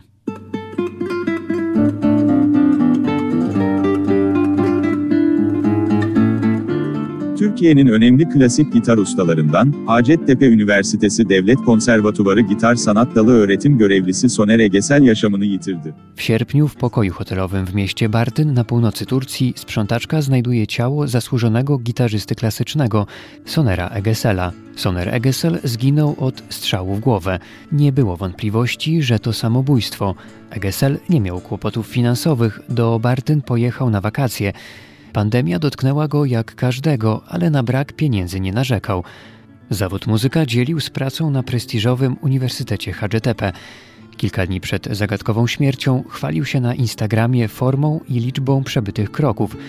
Dlaczego więc mógł popełnić samobójstwo?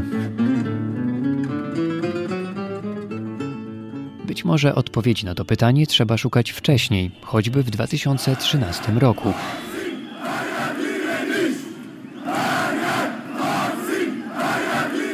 Był to rok dla Turcji szczególny. Wówczas to doszło do protestów w parku Gezi na placu Taksim w Stambule. Które przerodziły się w demonstracje przeciw premierowi Turcji Recepowi Tayyipowi Erdoanowi, mówi Marcelina Szumer-Brysz, pisarka i współpracowniczka Tygodnika Powszechnego. Muzycy czy artyści, w ogóle również aktorzy, którzy wtedy dość jasno opowiedzieli się przeciw władzy i przeciw Erdoanowi, no musieli się później liczyć właśnie z pozwami, z problemami, z jakimiś zakazami koncertów, banowaniem płyt itd. itd.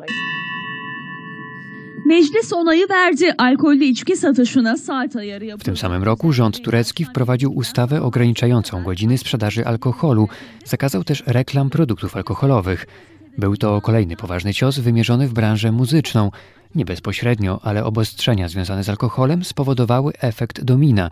Uderzyły najpierw w branżę zajmującą się produkcją, sprzedażą i reklamą alkoholu, następnie w branżę gastronomiczną, później także w branżę muzyczną mówi Kenan Sharp, turecki dziennikarz, współpracownik niezależnego portalu Duwar i magazynu Al Monitor. So before you'd have all these concerts and festivals supported by alcohol companies. They could no Przed tym aż roiło się od koncertów i festiwali wspieranych i sponsorowanych przez firmy alkoholowe. Gdy wprowadzono ban na reklamę alkoholu, firmy nie mogły sponsorować festiwali, nie mogły używać swoich nazw w przestrzeni publicznej. Festiwale się skończyły. To bardzo niekorzystnie wpłynęło na branżę muzyczną. Um, for for music coming from the alcohol industry. Rząd podwyższył podatki na produkty alkoholowe. Wiele słynnych punktów gastronomicznych zostało zamkniętych, takich, które istniały od 50 lat. Na przykład słynna restauracja Refik w Stambule. Życie nocne w Turcji ucierpiało tak samo jak choćby koncerty na żywo. Definitely the nightlife has been hurt as bad as the live music scene.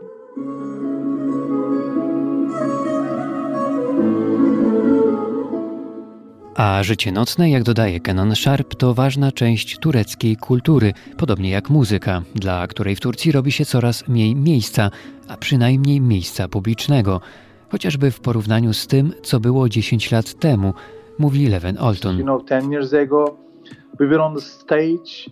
Uh, the normal musician, not famous or 10 lat temu zwykły muzyk, i to nie jakiś znany, wydający płyty, zarabiał około 125 dolarów każdej nocy. Teraz, nawet jeśli uda ci się zarobić pieniądze na scenie, a chodzi mi o czasy jeszcze przed epidemią koronawirusa, You know what I mean?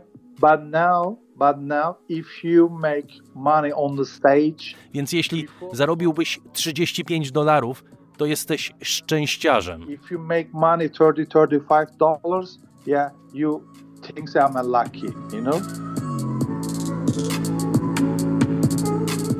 Marcelina Szumer-Brysz podkreśla, że turecki rząd nie zrobił wiele, żeby pomóc branży muzycznej, szczególnie artystom niezrzeszonym w żadnych stowarzyszeniach. Tureckie Ministerstwo Kultury i Turystyki, ono się tłumaczy, że przeznaczyło od początku pandemii ponad 6 milionów y, 690 tysięcy na 27 projektów muzycznych. No ale co to jest 27 projektów muzycznych na po prostu taki kraj i na taką rzeszę ludzi? Kenan Sharp podkreśla, że na trudną sytuację muzyków wpływ ma także trudna sytuacja, w jakiej znalazła się turecka gospodarka. Kurs liry osiąga w tym momencie rekordowo niskie wartości. Za jednego dolara można kupić aż 8 lir, a niewykluczone, że turecka waluta jeszcze straci na znaczeniu. To, jak mówi dziennikarz, przekłada się na kondycję całej branży. Około miliona osób w Turcji pracuje w sektorze muzycznym. Wszyscy właściwie cierpią w obecnej sytuacji. Nie tylko zespoły, ale i technicy, zaopatrzenie, transport, ochroniarze. Co więcej, uderza to także w dostępność sprzętu muzycznego, bo często jest on importowany i trzeba za niego płacić choćby w dolarach. Im słabsza będzie lira, tym będzie on droższy i trudniej dostępny, więc to wszystko jest ze sobą bardzo powiązane. debt. So it's definitely all connected in that sense, yeah. Odalarda ışıksızım, katıksızım bir an- Są jednak i tacy muzycy, którzy stawiają wszystko na jedną kartę. Turecka piosenkarka i autorka tekstów Ceylan Emren poruszyła ostatnio opinię publiczną postem na Instagramie, w którym napisała, że sytuacja finansowa zmusza ją do sprzedaży sprzętu muzycznego. Ostatni koncert zagrała w marcu, później już nic. W podobnej sytuacji znalazł się Murat Kylükcer z zespołu Inhudis. Uh. Każdy znalazł się właściwie w podobnej sytuacji. Samobójstwa są rozwiązaniem ostatecznym, najbardziej tragicznym, ale każdy właściwie sprzedaje sprzęt, przeprowadza się do innego mieszkania, zaczyna żyć wspólnie z rodziną. To jest podyktowane sytuacją ekonomiczną.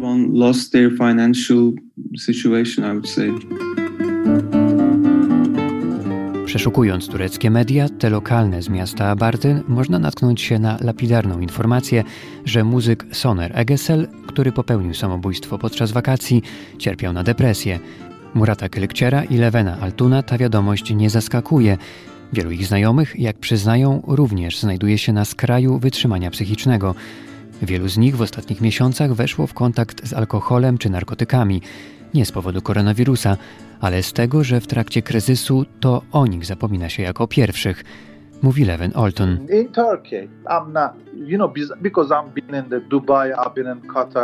Byłem w wielu krajach, w Dubaju, w Katarze, w Egipcie, ale jeśli chodzi w szczególności o mój kraj, Turcję, tu nie możesz liczyć na wsparcie, jeśli jesteś muzykiem, jeśli wykonujesz pracę artystyczną. Gdy jesteś pisarzem, malarzem, kompozytorem, nawet dziennikarzem,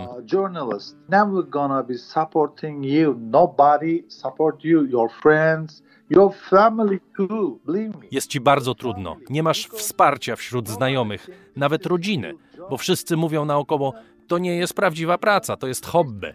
A to nie jest hobby, to jest moja dwudziestoletnia This praca. is not hobby, man. This is my 30 years old job.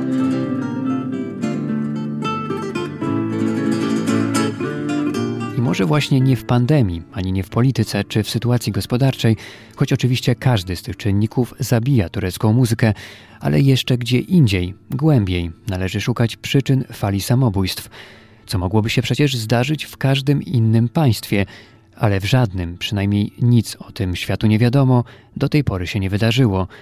Może tym miejscem jest turecka dusza, dusza artysty, a szczególnie tego patrzącego na zachód, która wreszcie mówi dość. To jest sprawa emocjonalna. Chodzi o podejście do artystów i do muzyki.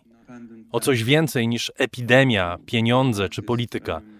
Czujemy się, jakbyśmy byli niewidoczni, jakbyśmy nie istnieli. You feel like you're not seen, you don't exist, and the things you do, you feel the thing, the things you do doesn't mean anything.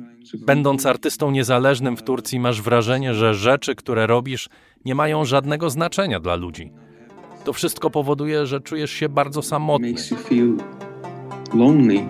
And if you don't see any future here, Jeśli nie widzisz E, żadnej przyszłości, nie możesz marzyć, jeśli nie widzisz żadnego światełka w tunelu, no um, zdarzają się właśnie takie rzeczy.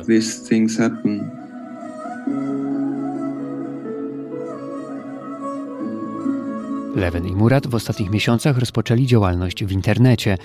Leven Oltun uruchomił kanał na portalu YouTube. Murat Kylükcer zagrał koncert akustyczny, który dostępny jest w sieci i na znanych platformach podcastowych.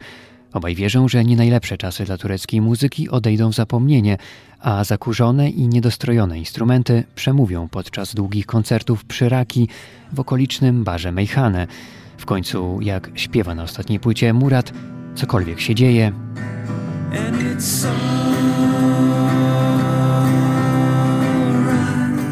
jest dobrze i będzie dobrze.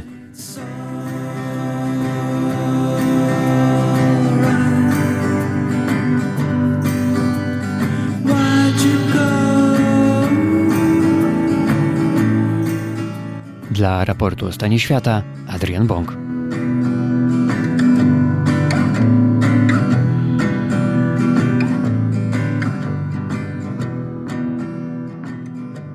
Teraz, jak w każdej naszej audycji, czas na przypomnienie, o co w tym wszystkim chodzi. A chodzi o kilka rzeczy. O tworzenie dobrego programu przede wszystkim. Radio to jest piękny środek komunikacji, cudowne narzędzie poszerzania wyobraźni przy pomocy dźwięków. Ale chodzi też o coś znacznie ważniejszego. Żyjemy w czasach, w których coraz więcej mówimy i piszemy, zwłaszcza w sieci, a coraz mniej czytamy i słuchamy, zwłaszcza tego, co mają do powiedzenia ludzie myślący trochę inaczej niż my. Mam nadzieję, że raport stał się miejscem, w którym słuchamy siebie i rozmawiamy ze sobą nawzajem. Jeśli tak, to dzięki Państwu stał się takim miejscem.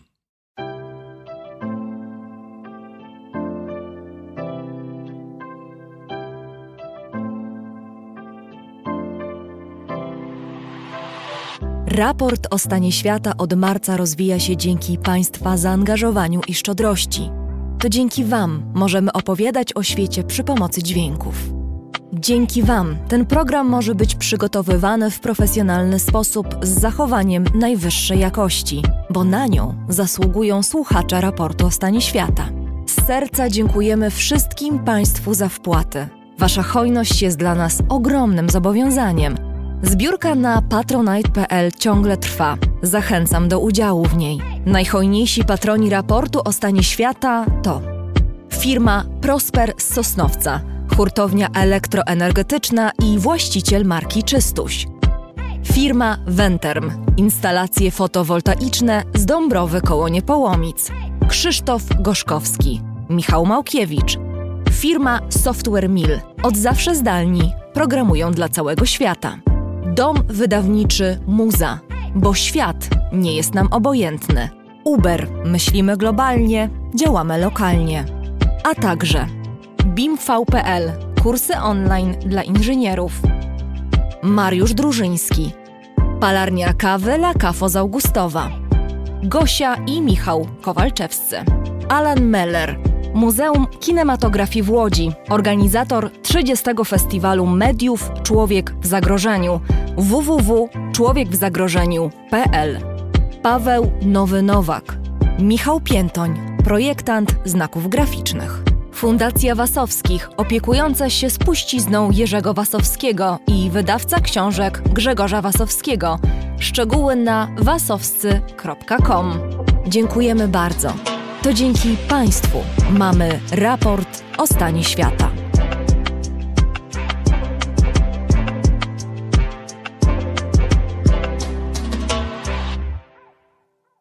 To teraz taką historię Państwu opowiem. Na początku listopada kilka ton australijskich homarów zalegało przez kilka dni na chińskiej granicy. Aby transport takich produktów miał sens, powinny one wjechać do docelowego kraju w ciągu kilku godzin. Chiny zablokowały jednak australijskie homary w ramach nieoficjalnych sankcji Pekinu polegających na wstrzymaniu importu siedmiu kategorii produktów z Australii. Relacje dyplomatyczne między obu państwami są bowiem bardzo napięte. Australia chce dochodzenia w sprawie szczegółów powstania koronawirusa. Mamy ostre starcia retoryczne między politykami obu krajów. Jeszcze kilka tygodni temu wisiała w powietrzu chińsko-australijska wojna handlowa na kształt wojny chińsko-amerykańskiej. I teraz, dokładnie w tym samym czasie, kiedy te homary leżały sobie na granicy, czekając na wjazd, 15 krajów Azji i regionu Pacyfiku, w tym Chiny i Australia, czyniły końcowe przygotowania do podpisania partnerstwa ustanawiającego największą na świecie strefę wolnego handlu pod nazwą Regionalnego Kompleksowego Partnerstwa Gospodarczego. Ostatecznie umowę podpisano 15 listopada. Powstaje zatem największa strefa wolnego handlu na świecie. Zaangażowane w nią państwa odpowiadają za około 30% światowego PKB i mieszka w nich ponad 2 miliardy ludzi. Czym jest ten układ? Na czym polega jego siła? Która godzi, jak widać, kraje pozostające nawet w ostrym sporze politycznym. Jest z nami Damian Wnukowski z Polskiego Instytutu Spraw Międzynarodowych. Dzień dobry panu. Dzień dobry. 15 państw, miało być 16, bo ostatecznie Indie wycofały się z umowy, o czym może za chwilę, ale brzmi to jak wielki triumf wolnego handlu. Czy tak powinniśmy patrzeć na tę umowę?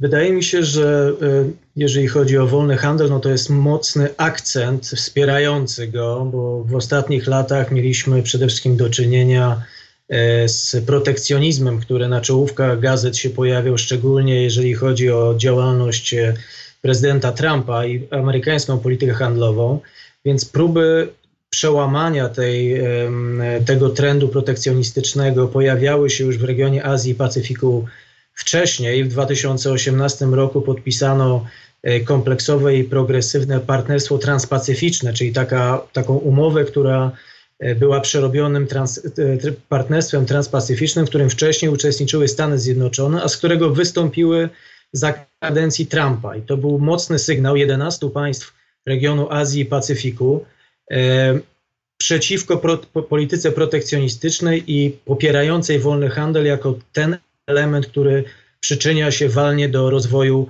gospodarczego państw regionu.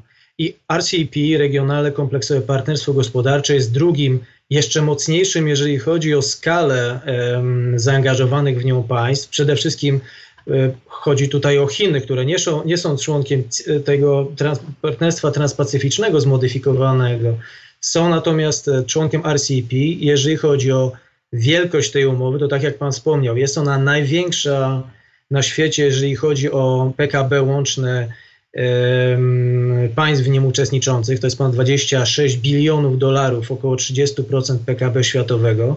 I rzeczywiście jest to mocny akcent, który ma pokazać, że protekcjonizm nie jest odpowiedzią na, na problemy państw regionu i ma też pobudzić, co jest tutaj istotne w kontekście pandemii, wzrost czy odbudowę gospodarek e, państw regionu w tym właśnie okresie popandemicznym. Co istotne, będzie też prawdopodobnie ta umowa wpływała na państwa spoza tego porozumienia, bo według wstępnych wyliczeń e, Peterson Institute for International Economics, takiego bardzo renomowanego amerykańskiego think tanku, E, rocznie do 2030 roku to może być ponad 180 miliardów dolarów, które ta umowa przyniesie całość, w całości gospodarce światowej. Czyli również nie tylko państwa tego ugrupowania, ale i globalna gospodarka e, mogą na tym wyjść całkiem nieźle. Dobrze. Rozumiem, że mówimy tutaj o strefie wolnego handlu w tych ramach, które zostały zapisane. Problem polega na tym, że niektórzy obserwatorzy twierdzą, że te ramy zostały zapisane w Pekinie, że y, to porozumienie to tak naprawdę nie jest porozumienie o wolnym handlu per se, ale jest, po, jest powrotem do pewnego myślenia o gospodarce czy o funkcjonowaniu państw jako bloków handlowych, gdzie pogłębia się integrację wewnątrz tych umów, zrywa się powiązania z podmiotami znajdującymi się na zewnątrz i mało tego, w tym wypadku zasady, które będą funkcjonowały w ramach e, tego porozumienia, ustanawiają Chiny. Czy Pana zdaniem to jest dobra interpretacja tego, co się stało 15 listopada? Wracając do korzeni RCEP, trzeba powiedzieć, że to nie same Chiny były jego inicjatorem, bo inicjatorem było Stowarzyszenie Narodów Azji Południowo-Wschodniej, czyli ASEAN, które w 2012 roku zaproponowało sześciu swoim partnerom, z którymi już miało umowę o wolnym handlu, co istotne, czyli poza Chinami to były też Indie, które wystąpiły z umowy w, pod koniec ubiegłego roku, uznając, że będzie ono groziło e, zbyt dużemu napływowi produktów, szczególnie z Chin, ale też rolniczych z Australii czy Nowej Zelandii do Indii i pod presją wewnętrzną wycofały się z tego, ale uczestniczyły w tych rozmowach czyli poza Chinami, Indiami, także Japonia, Korea Południowa, Australia i Nowa Zelandia. Więc u swojego zarania to nie Chiny były inicjatorem tych rozmów, chociaż oczywiście ich obecność jest postrzegana jako ważny element tej rywalizacji przede wszystkim ze Stanami Zjednoczonymi. To, o czym wspominałem, Amerykanie wycofali się z dużego porozumienia handlowego w regionie Azji i Pacyfiku, tra, partnerstwa transpacyficznego, i tą lukę y, braku e, dużej umowy handlowej z uczestnictwem jednej z, z potęg gospodarczych wypełniają Chiny, więc niejako korzystają trochę z tego, że Amerykanie się wycofają, chociaż no, nawet Amerykanie nie byli brani pod uwagę, jeżeli chodzi o RCEP, żeby uczestniczyli w nim, właśnie przez to, że były Chiny. Więc to były takie dwa bloki ze sobą mające niejako rywalizować i mające dawać obu stronom możliwości wpływania na e, handel międzynarodowy, na wymianę handlową w regionie, ale także na tworzenie zasad tej wymiany w regionie, a także w skali światowej. Więc Chiny niejako wypełniają tą, e, tą próżnię i oczywiście też uznaje się, że one będą dużym e, beneficjentem, jeżeli chodzi o e, kwestie gospodarcze, jednym z głównych, bo tutaj trzeba zaznaczyć, że RCEP tworzy chociażby po, połączenia, ułatwia połączenia handlowe i bar, z, obniża bariery taryfowe i pozataryfowe pomiędzy Chinami a Japonią i Koreą Południową, bardzo ważnymi ich partnerami gospodarczymi i sojusznikami Stanów Zjednoczonych. Te trzy państwa, Chiny, Korea Południowa i Japonia, już od kilku lat negocjują własną umowę trójstronną o wolnym handlu, a teraz w ramach RCEP będą one mogły ze sobą e, wymieniać e, towary, usługi i przepływy inwestycji o wiele łatwiej. Czyli krótko mówiąc, pańskim zdaniem te przewidywania, że Chiny będą kontrolować ten system i że będzie on sterowany z Pekinu są przesadzone. To znaczy, sterowanie w przypadku e, strefy wolnego handlu, no nie ma tutaj jednego organu zarządzającego wymianą handlową i koordynującego e, przepływy towarów, dóbr czy inwestycji.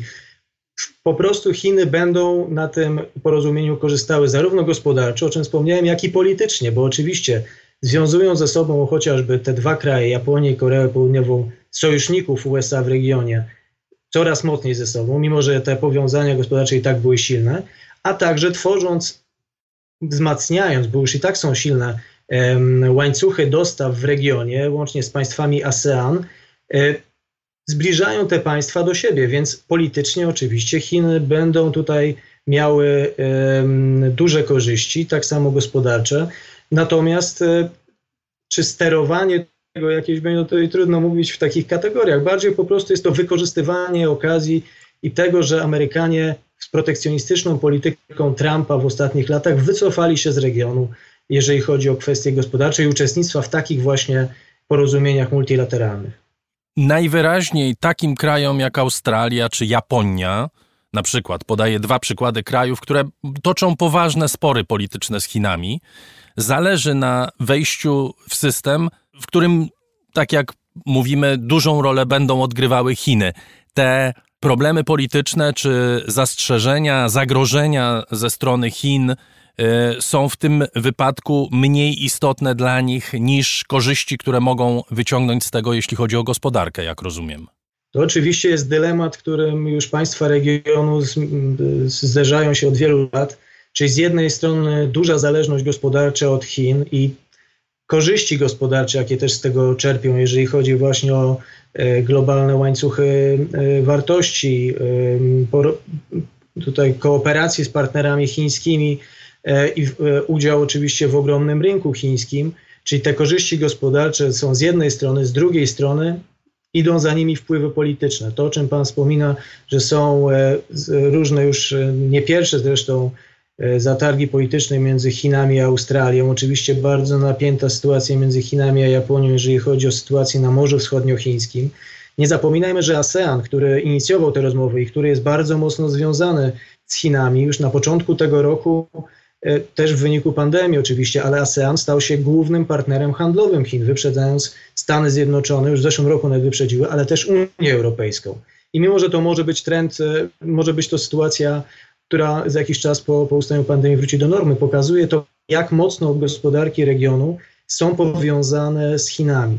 I oczywiście to jest to balansowanie między e, korzyściami gospodarczymi, gdzie też kręgi biznesowe, przedsiębiorcy bardzo e, chętnie nawiązują współpracę z, z Chińczykami, widząc w tym szansę na e, i otwieranie rynku chińskiego, widząc w tym szansę dla swoich biznesów. Natomiast oczywiście wpływy polityczne Chin są, nie są niezauważane i te spory oczywiście też są istotne. I ASEAN, jeszcze tutaj chciałem tylko dodać, że kilka państw ASEANu jest także w sporze z Chinami e, w kwestii sytuacji na Morzu Południowochińskim i roszczeń Chin do niemal całego obszaru tego morza, które też jest, które też według prawa międzynarodowego należy do innych państw e, regionu. Więc te sytuacja, ta sytuacja rzeczywiście jest skomplikowana, natomiast e, z jednej strony państwa regionu Azji Pacyfiku, Azji Wschodniej, Azji Południowo-Wschodniej chcą wykorzystać możliwości gospodarcze, natomiast też szukają innych partnerów spoza regionu. Takim partnerem wydawałoby się naturalnym są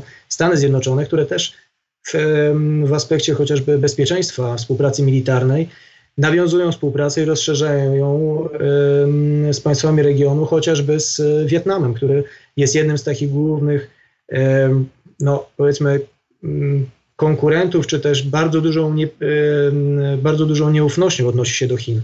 Więc ta sytuacja rzeczywiście jest bardzo trudna dla, e, dla państw z regionu. Niemniej widzą one szanse, duże szanse rozwojowe i odbudowy swoich gospodarek też w kontekście pandemii poprzez takie umowy jak RCEP. Chciałbym, żebyśmy jeszcze porozmawiali chwilę na temat y, pewnego zjawiska czy pewnego elementu gospodarczego, który może bezpośrednio nie wiąże się y, z tym porozumieniem, o którym rozmawiamy, ale y, myślę, że jest częścią tego, co niektórzy nazywają Pax Sinica, czyli chińskiego porządku, chińskiego pokoju, który być może wszystkich nas czeka. To jest element bardzo ważny, jeśli nie kluczowy dla Chin Pan y, o tym pisał na stronach Polskiego Instytutu Spraw Międzynarodowych, mianowicie y, mówię o cyfrowym jedwabnym szlaku. Pod tym hasłem Chiny rozwijają z wybranymi państwami współpracę w dziedzinie technologii, sieci 5G czy e-handlu. Jaki jest ich cel strategiczny? To znaczy, co jest na końcu tej drogi, co jest na końcu tego szlaku?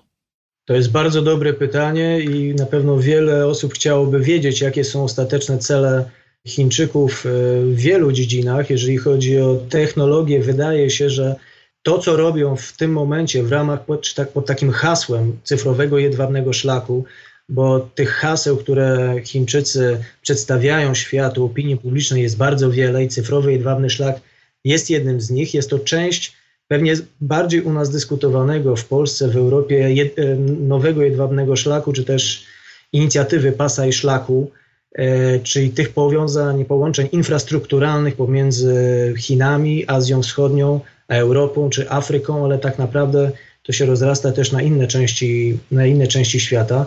U nas najczęściej to jest kojarzone z połączeniami kolejowymi między Chinami a Polską i dalej Europą Zachodnią. Natomiast cyfrowy jedwabny szlak jest istotnym, był istotnym elementem, bo został już w 2015 roku e, zaprezentowany, czy oznajmiono, że będzie kładziony na jego nacisk. Natomiast wydaje mi się, że w kontekście tego, co się dzieje w ostatnich latach, jeżeli chodzi o rywalizację technologiczną ze Stanami Zjednoczonymi, tutaj słynny przykład firmy Huawei, która, której działalność jest utrudniana przez, e, była utrudniana przez administrację Donalda Trumpa bardzo mocno czy też teraz to się dzieje w kwestii pandemii i tej digitalizacji postępującej bardzo szybko w gospodarce. E, cyfrowy wabny szlak, czy te inicjatywy, które się pod nim kryją, e, mogą nabrać rozpędu i Chińczycy mogą jeszcze większy nacisk kłaść na ich realizację. I mówimy tutaj zarówno o kwestiach infrastrukturalnych, jak rozbudowa sieci, chociażby 5G, co e, jest również w Europie bardzo szeroko dyskutowane, ale też innych kwestii związanych ze smart cities, z big data, z, z usługami w chmurze, także z systemami satelitarnymi, polityk- gospodarką kosmiczną. W czerwcu tego roku Chiny ukończyły tworzenie swojego systemu nawigacji satelitarnej Beidou, który jest takim konkurentem, alternatywą dla amerykańskiego GPS-a, dla, dla europejskiego Galileo. Czyli tych elementów jest bardzo dużo i one składają się na obraz, czy na chęć Chin do wyjścia na świat z tymi technologiami, przyciągnięcia jak największej liczby państw do siebie, aby korzystały z tych technologii, współpracowały z chińskimi firmami, aby one zdobywały silną pozycję rynkową, wsparte oczywiście przez, państw, przez aparat państwa, chociażby przez subsydia, tanie pożyczki z chińskich banków. I co jest bardzo istotne, możliwe, że na końcu tej drogi, czy u, u jej końca, jest e, wpływ Chin na normy czy zasady, regulacje dotyczące międzynarodowych standardów użytkowania nowych technologii, czyli tego, jak 5G, sztuczna inteligencja, rozwiązania w zakresie robotyki, komputerów kwantowych, wielu innych rzeczy, które będą kształtowały gospodarki, gospodarkę przyszłości, jak one będą w ramach współpracy międzynarodowej wyglądały, a właśnie taka ta współpraca na jakich zasadach będzie się opierała. I wydaje się, że Chiny będą chciały poprzez swoją ekspansję na świat i związanie wielu państw ze swoimi firmami i swoimi technologiami, także kształtować te rozwiązania i te zasady w przyszłości. To gdzieś tam dochodzimy jednak do jakiegoś wniosku, że może na końcu tego szlaku jest unormowanie świata według zasad chińskich. Przynajmniej świata cyfrowego, choć nie tylko. Oczywiście, no, jak każde państwo które ma wielkie wpływy i e, rosnące ambicje międzynarodowe, będą chcieli Chińczycy, aby jak najwięcej rozwiązań było e, na ich korzyść rozwiązywanych, jak jak najbardziej służyło ich interesom. I oczywiście będą chcieli e, jak najwięcej z tego, co sami, jak sami postrzegają świat, chociażby jeżeli chodzi o kwestie cyfrowe, no to jest to starcie między suwerenną przestrzenią, cyberprzestrzenią, która reprezentowana jest przez Chiny, czyli tym, że niejako obszar państwa, ten fizyczny, wykracza także, wkracza także w sferze cyfrową i tam państwo ma bardzo mocne prerogatywy do tego, żeby działać, chociażby kontrolować przepływ informacji, a tym, co, za opowiadają się państwa no, Zachodu, Unia Europejska, Stany Zjednoczone, czyli większą otwartością, e, zachowaniem prywatności danych i otwartą cyberprzestrzenią, która ma służyć rozwojowi gospodarczemu. To rzeczywiście może być dość mocna kwestia sporna w najbliższych latach. Oczywiście ona może być rozwiązywana, czy próby mogą być podejmowane rozwiązania tego sporu na gruncie międzynarodowym, w instytucjach, organizacjach różnego rodzaju, na przykład w Międzynarodowej Unii Telekomunikacyjnej.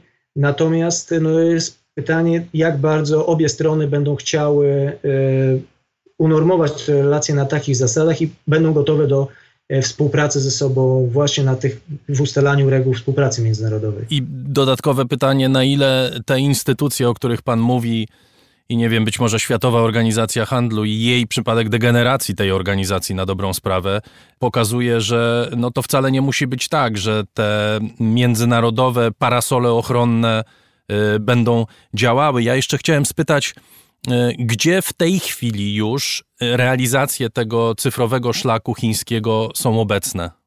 Najwięcej e, inicjatyw różnego rodzaju, bo to tak jak mówię, cały cyfrowy jedwabny szlak ma bardzo wiele oblicz i, i to są bardzo zróżnicowane elementy, które są realizowane pod tym hasłem. Natomiast najwięcej jest ich realizowanych w Azji Południowo-Wschodniej, Południowej, w Azji Środkowej, chociażby bardzo krytykowane i kontro, kontrowersyjne mm, rozwiązania systemów inwigilacji, które są, których słynią Chiny, które mają też e, zapobiegać różnego rodzaju wystąpieniom politycznym, wyłapywaniu separatystów, chociażby w Xinjiangu.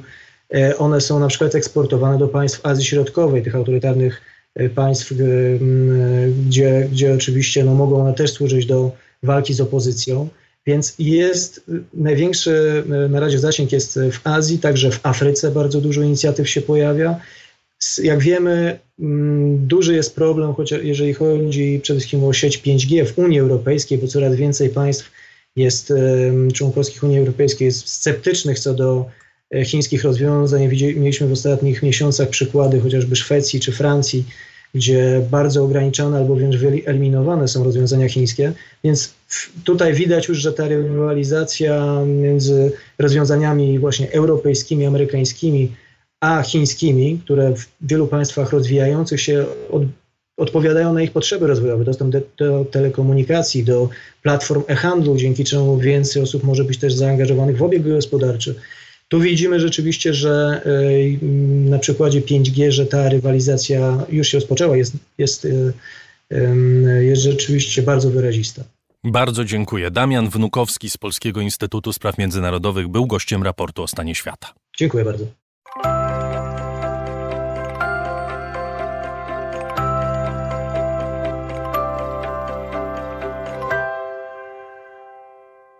Czas na spotkanie z kolejnym gościem raportu. Barak Hayman jest izraelskim reżyserem i producentem filmowym, dokumentalistą znanym i nagradzanym na całym świecie. Tworzy zwykle w tandemie ze swoim bratem Tomerem.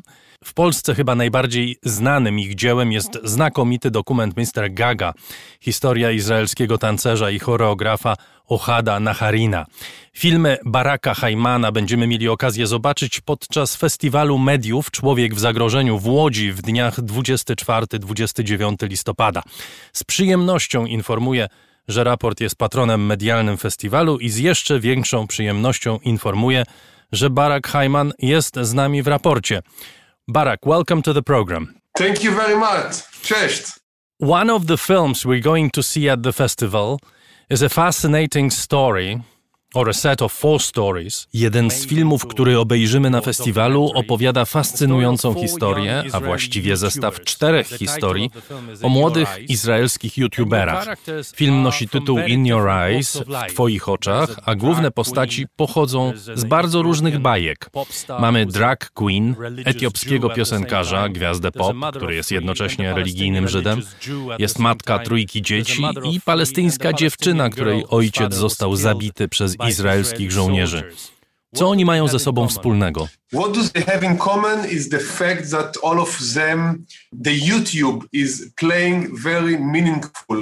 And important role in their life. Wspólne jest to, że YouTube odgrywa ważną rolę w ich życiu. Palestynka ma 700 tysięcy subskrybentów na swoim kanale, w całym świecie arabskim, bo nadaje po arabsku. Zresztą na pierwszy rzut oka to wygląda jak jakiś lifestyle'owy kanał o modzie. Mnie takie rzeczy nie bardzo interesują. Ale kiedy spotykasz Hanę i jej matkę, rozumiesz, jakimi są niezwykłymi ludźmi, jakie są inteligentne, odważne, mądre życiowo. Izraelscy żołnierze zamordowali jej ojca kilka lat temu i na YouTubie znalazła pewien rodzaj komfortu psychicznego. Motitaka, Izraelczyk pochodzący z Etiopii, tam się urodzili jego rodzice, stracił ojca, gdy miał 15 lat. Napisał piosenkę, wstawił ją na YouTube'a, ktoś go zachęcił do nagrania i udostępnienia nowej muzyki i teraz Moti jest jednym z najpopularniejszych piosenkarzy w Izraelu. Suzy Bon, drag queen, jest gejem pochodzącym z religijnej, konserwatywnej rodziny żydowskiej. On albo ona używa YouTube'a do wysyłania swojego przesłania miłości i zrozumienia drugiego człowieka. Jego brat przechodzi operację zmiany płci. Dla jego religijnej, konserwatywnej rodziny konfrontacja z tymi problemami jest bardzo trudna. Wywołuje cierpienie, co sprawia, że losy tych bohaterów są jeszcze ciekawsze i jeszcze bardziej inspirujące. Ostatnia postać, Hen Halfon, jest matką trojga dzieci, byłą nauczycielką, która zrozumiała, że jeśli chce naprawdę wpłynąć na dzieci, to raczej nie w szkole. W krótkim czasie stała się jedną z nielicznych naprawdę wpływowych religijnych youtuberek w Izraelu. A zatem wspólnym mianownikiem dla moich bohaterów jest YouTube. Odgrywa ważną rolę w ich życiu. So the one thing in common for all my main characters of the film is that the YouTube is playing important role in their life. There are other things which are, I think, important and which they have in common, and if I may suggest, Moim zdaniem są jeszcze inne wspólne cechy tych postaci, jeśli mogę zasugerować pewną interpretację.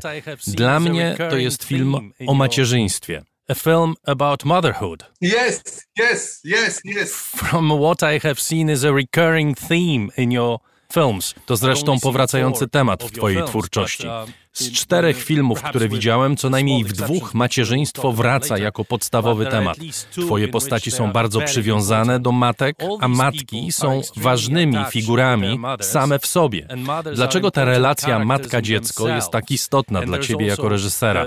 Zarówno w polskiej, jak i żydowskiej tradycji matka zajmuje centralne miejsce. Tradycja, czy może jest jakiś inny powód? I don't have a good answer. Uh, or let's say I don't have very intellectual uh, nie mam dobrej odpowiedzi na Twoje pytanie. Nie mam przygotowanej intelektualnie odpowiedzi. Nie było moją intencją zrobienie filmu o takiej tematyce. Ale zgadzasz się, że jest to film o macierzyństwie? I, I totally agree and uh, as um, evidence Całkowicie. Na końcu filmu jest taki szalenie ekscytujący moment, kiedy Motitaka, słynny piosenkarz, występuje na scenie. Jego matka zbliża się do sceny, tak jest wzruszony, że nie może śpiewać, traci głos. A zaraz potem, na koniec filmu, pokazuje główne postacie filmu z matkami it's like I don't know how to say it. It's it's coming out of my soul, it's coming out of my body, it's coming out of my heart. Nie wiem skąd się to bierze. Wypływa z potrzeby duszy, ciała, serca, bez uprzedniej intencji. Może masz rację, może jest w tym trochę żydowskości, tego stereotypu żydowskiej matki. Chociaż chyba nie. Mam wielu przyjaciół muzułmanów. Mieszkam w Jaffie, Mój syn chodzi do szkoły żydowsko-arabskiej. Oni także są bardzo przywiązani do swoich matek i w ogóle do rodziny. Touching my heroes, my characters, not physically, you know, but I'm, I'm, I'm touching them jako reżyser filmowy dotykam swoich bohaterów w różnych częściach ich ciała, duszy czy serca. I kiedy widzę, że silnie na takie dotknięcie reagują, idę za tym. I tak się składa, że kiedy dotknąłem w nich tematu macierzyństwa, wiele rzeczy się wysypało. Chociaż może bardziej chodzi tu o feminizm niż o macierzyństwo. Dwie moje postaci, piosenka Moty i palestynka Hanna, stracili ojców, więc matki w ich życiu są jeszcze ważniejsze, bo ojców nie mają. Two of my main characters, uh, Moti, the Israeli singer, and uh, Hannah, the Palestinian YouTuber, they lost their fathers. So the mothers, in their case, are even more important in their life because they don't have fathers anymore. Yes, what you're saying now brings brings me to another question which I wanted to ask you anyway, because you're saying that it somehow it turned out To prowadzi mnie do kolejnego pytania. Mówisz, że temat macierzyństwa pojawił się sam z siebie. Moje pytanie brzmi, jak realizujesz swoje filmy? Czy trzymasz się scenariusza, czy spotykasz ludzi i jak mówisz, próbujesz dotknąć w nich wrażliwej struny, nawiązać relację, której owocem będzie film? Co masz w głowie, gdy spotykasz swoje postaci i prosisz je, by stanęły przed twoją kamerą? Very, very, very good question because the way I work, which is in a way very similar and was Bardzo dobre pytanie. Mój sposób pracy jest bardzo podobny do stylu mojego starszego brata. On pierwszy zaczął robić filmy. Razem również wiele stworzyliśmy w różnych konfiguracjach, na przykład ja w roli producenta, on jako reżyser. Nigdy, ale to nigdy nie pracujemy ze scenariuszem. Nie wierzymy w scenariusz. Nie podoba nam się sama idea scenariusza. Uważamy, że naszym zadaniem jest wydobycie prawidłowej energii z postaci, podjęcie podróży z postacią i podczas tej podróży próba zrozumienia, jakie siły kształtują jej życie, a tych rzeczy nie wie się z góry. For example, the drag queen. At the beginning of, of the shooting, he told me that uh, his mother will never agree to be part of this film. Na przykład drag queen. Na początku filmu ostrzegł mnie, że jego matka nigdy nie zgodzi się na udział w przedsięwzięciu. Mimo wszystko zdecydowałem się kontynuować, bo powodem, dla którego się nim zainteresowałem, nie była jego matka, tylko fakt, że jako drag queen i gay tworzył kanał na YouTubie, który wydawał mi się ciekawy i świeży. Pierwszego dnia zdjęć filmowałem go w samochodzie w podróży na jakiś występ. Prowadził samochód przebrany za kobietę i dzwoni jego matka. Poprosiłem go, żeby dał rozmowę na głośnik i słyszę ten szalony dialog, w którym ona, okazując mu miłość, jednocześnie łoi mu skórę. I want to have a son. I, sorry, I want to have a grandkid, a grandson. Why don't you bring me? I mówi, chcę mieć wnuczka, dlaczego nigdy nie dasz mi wnuczka? Chwilę wcześniej opowiadał, jak trudne dla jego matki było przyjęcie do wiadomości, że jeden z jej synów jest gejem, a drugi zmienia płeć. I nagle ta tradycyjnie religijna matka domaga się od syna wnuczka. I mówię, koniecznie musimy mieć twoją matkę w filmie. Na co on, to nigdy się nie wydarzy, ona się nie zgodzi. Man, I've got to have her in my film. And he said, it will never happen. She will never agree. Forget about it. And I said, never say never. So I was inviting myself to her house at Friday before the Shabbat is coming. A ja na to nigdy nie mów nigdy. Wprosiłem się do jej domu pewnego piątku, w szabas. Przyszedłem bez kamery i zacząłem, jakby to powiedzieć, otwarcie ją adorować. Zacząłem mówić o sobie, próbowałem ją rozkochać w sobie, jako człowiek, nie jako mężczyzna.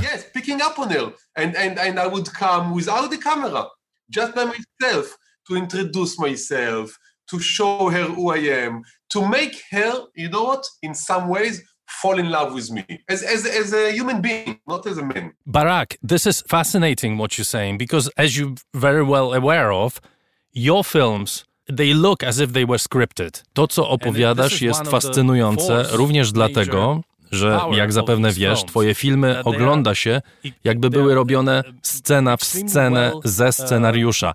To jest zresztą wielka siła tych filmów. One są bardzo dobrze skonstruowane, postaci rozwijają się, zmieniają się, przemierzają pewną drogę, jak w filmie fabularnym. W historii Drag Queen, której początek opisałeś, jest bardzo mocny epizod, w której bohater i jego chłopak dyskutują na temat ewentualnej adopcji dziecka i nie mogą się porozumieć. Widz ogląda niemal rozpad związku. W innym twoim filmie, Who's Gonna Love Me Now, Kto mnie teraz pokocha, jest podobnie. To historia zarażonego wirusem HIV geja, który wraca do Izraela po prawie 20 latach na emigracji w Londynie i musi stawić czoła rodzinie. Znowu, przede wszystkim matce. W tych historiach widać emocjonalne rozwinięcie postaci, a sama opowieść wydaje się realizowana na podstawie scenariusza. First of all, I, I am very happy with what you say because for me it's the best compliment. If you tell me that a documentary film, which is completely natural and authentic and honest, feels to you like a, a, scripted film, a fiction film, for me it's the greatest compliment. Po pierwsze, jestem bardzo zadowolony z tego, co mówisz. To najlepszy komplement, jaki mógłbym usłyszeć. Jeśli dokument, który jest całkowicie autentyczny i uczciwy, wygląda jak film fabularny, to dla mnie to jest komplement i dowód na to, że udaje nam się stworzyć ciekawe kino. I dowód na jeszcze jedno, że mamy wspaniałych montażystów, bo w dokumencie najważniejszy jest montaż. Oczywiście nie da się zrobić filmu bez dobrych zdjęć, ale nawet jeśli masz nakręcony znakomity materiał, a nie masz dobrego montażysty, to nic ci nie wyjdzie. Now, it's not exactly true because I'm not a photographer, I'm not a fly on the wall, I'm not just waiting for interesting things to happen. You just gave an example of Równocześnie podkreślam, nie jestem fotografem, nie robię neutralnych rejestracji, nie czekam, aż coś ciekawego się wydarzy. Przypomniałeś tę scenę kłótni w sprawie adopcji dziecka, która niemal skończyła się rozpadem związku. To jest bardzo dobry przykład emocjonalnej sceny, z której emanuje energia i cierpienie, i którą stworzyłem ja, jako reżyser. Żeby było jasne, wszystko w tej scenie jest naturalne, uczciwe, autentyczne w stu procentach, ale to ja zasugerowałem, by poszli do poradni, gdzie mieli zdecydować o formie adopcji. Ja skłoniłem ich po wyjściu od psychologa, kiedy byli na siebie wściekli, by kontynuowali rozmowę. To ja ciągnąłem tę scenę, ja podkładałem ogień. Nie tylko przyglądałem się moim postaciom. Czasem, owszem, ograniczam się do filmowania, ale czasem to ja organizuję scenę i inicjuję historię. Oczywiście scena musi być autentyczna. Jeśli nie jest autentyczna, uczciwa i prawdziwa, nie użyję jej w filmie. A w tym wypadku powiem nawet tak, że być może nawet nie doszłoby do tej kłótni między nimi, gdyby mnie z nimi nie było. Because I was touching them in sensitive points and because I managed to, to make them talk to each other and not talk to me, then a very important scene came out for the film. Yes, I, I see you, you see yourself as a, as a kind of stage manager. Czyli uważasz się za kogoś w rodzaju organizatora sceny? I don't know if a stage manager, but I see myself as someone Nie wiem, czy akurat tak. Uważam się za kogoś, kto ufa rzeczywistości, życiu, ludziom dostarczającym piękne, zaskakujące chwile, których sam bym nie wymyślił. Moim zadaniem jest zadbanie o to, by ich nie zniszczyć, ale równocześnie pamiętam, że jako reżyser czasami powinieneś kreować te chwile i w tym celu musisz zadawać właściwe pytania. Musisz wznieść swoje postaci na pewien poziom emocji i energii w trakcie zdjęć, co potem przy stole montażowym pomoże ci wydobyć i prawdę, i dramat, i emocje. bring people into a certain emotional and energetic level and stage that will help you later in the editing room to bring the truth out and to bring the drama out and to bring the emotions out. Coming back to your subjects, I think from this film and also from Who's Gonna Love Me Now, wracając do twoich tematów. Twoje postaci zanurzone są w religii, być może z wyjątkiem tej palestyńskiej dziewczyny, która pozostaje poza religią. Ale wszystkie postaci Żydów w filmie są religijnymi ludźmi. Nawet drag queen pochodzi z religijnej rodziny. Musi sobie z tym tematem radzić. Podobnie bohater Who's Gonna Love Me Now, osoba niereligijna, ale która z religią się zmaga. Czy ten temat także pojawia się u ciebie jakby przy okazji? Czy też religia autentycznie Cię interesuje? Uh, you have a very, very, very good questions because I didn't even think about this connection between those films, Who's Gonna Love Me Now and In Your Eyes, regarding the fact that the main characters are, uh, a lot of, the, of them are religious. To też dobre pytanie. Nie pomyślałem o religijnym związku między tymi dwoma filmami. No tak, w Izraelu wielu ludzi praktykuje religię. Co prawda, ja obracam się w kręgach ludzi świeckich. Nie wierzę w Boga, nie chodzę do synagogi, ale mam ogromny szacunek dla religii i wiele ciekawości wobec religijnego doświadczenia ludzi. Generalnie, gdy robię filmy, bardzo przyciągają mnie ludzie inni niż ja. Dokumentowanie życia ludzi podobnych do mnie byłoby znacznie mniej ciekawe i ekscytujące. Zresztą nie uważam się za specjalnie ciekawą postać. Ciekawi są ludzie, których spotykam.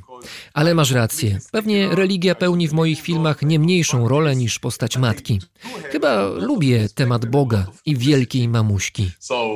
I would say that I'm very much into God and Big Mama. Thank you, thank you very much. Look, and we've never even mentioned Mr. Gaga. Dziękuję bardzo, Barak. Zobacz, nawet słowem nie wspomnieliśmy o waszym filmie Mr. Gaga. Pięknym, fantastycznym filmie, ale od czasu jego premiery ty i twój brat zrobiliście nowe. I, I am I am very very um, uh, disturbed Jestem bardzo poruszony i niezadowolony z tego, jak krótka była nasza rozmowa i, i nie wiem teraz, co ze sobą zrobić.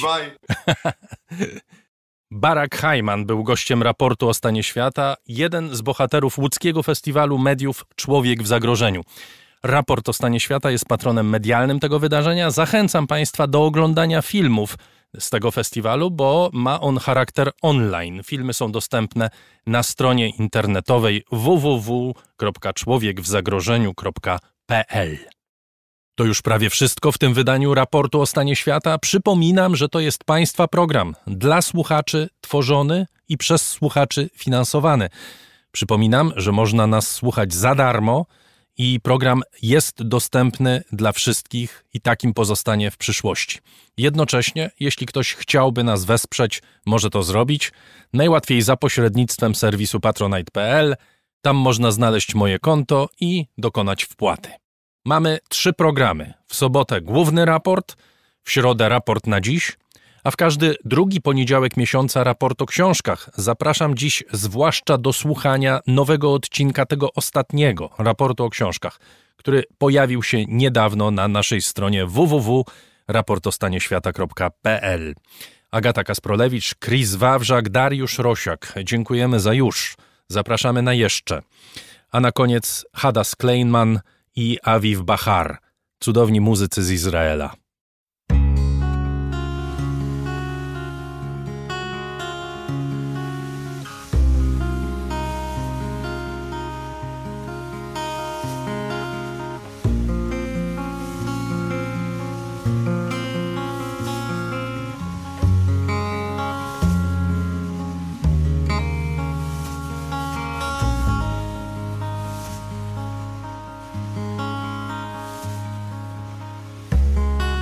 לא צריך דבר, רק מעט פשטות, להעביר מילה, לתקן טעות, ולצלול עמוק כמה שאפשר, כשעיניי פקוחות, כשהלב נשבר.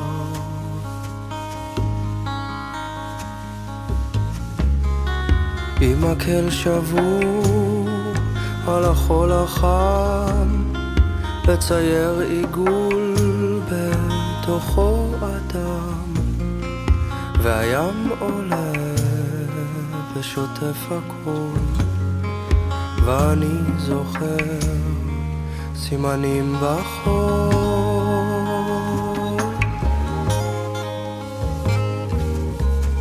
אם היה לי מטוס, אז הייתי טס מעל העננים. יש לי כמה וכמה מילים להעבירים. אלוהים, להשקיט את הלב המלא צער, ולשבור מנעול של אותו שער, ולשכוח ולסלוח, ולבטוח, לפתוח הכל.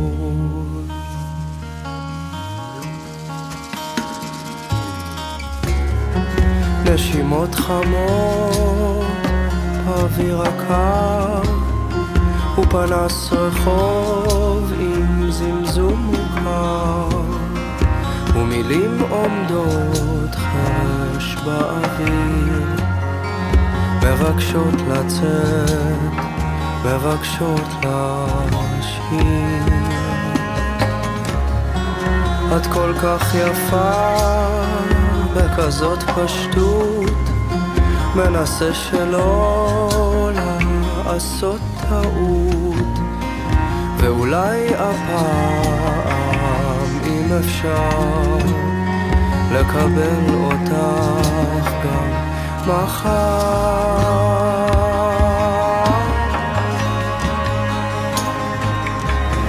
אם היה לי מטוס, אז הייתי טס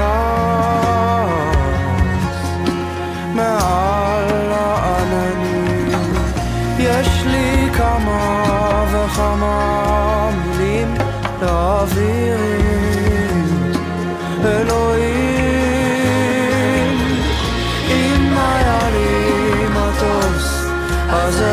טס מעל העננים. יש לי כמה וכמה מילים להעביר אלוהים. להשקיט את הלב המלא צער ולשבור מנעול של אותו שער ולשכוח ולסלוח ולבטוח, לפתוח הכל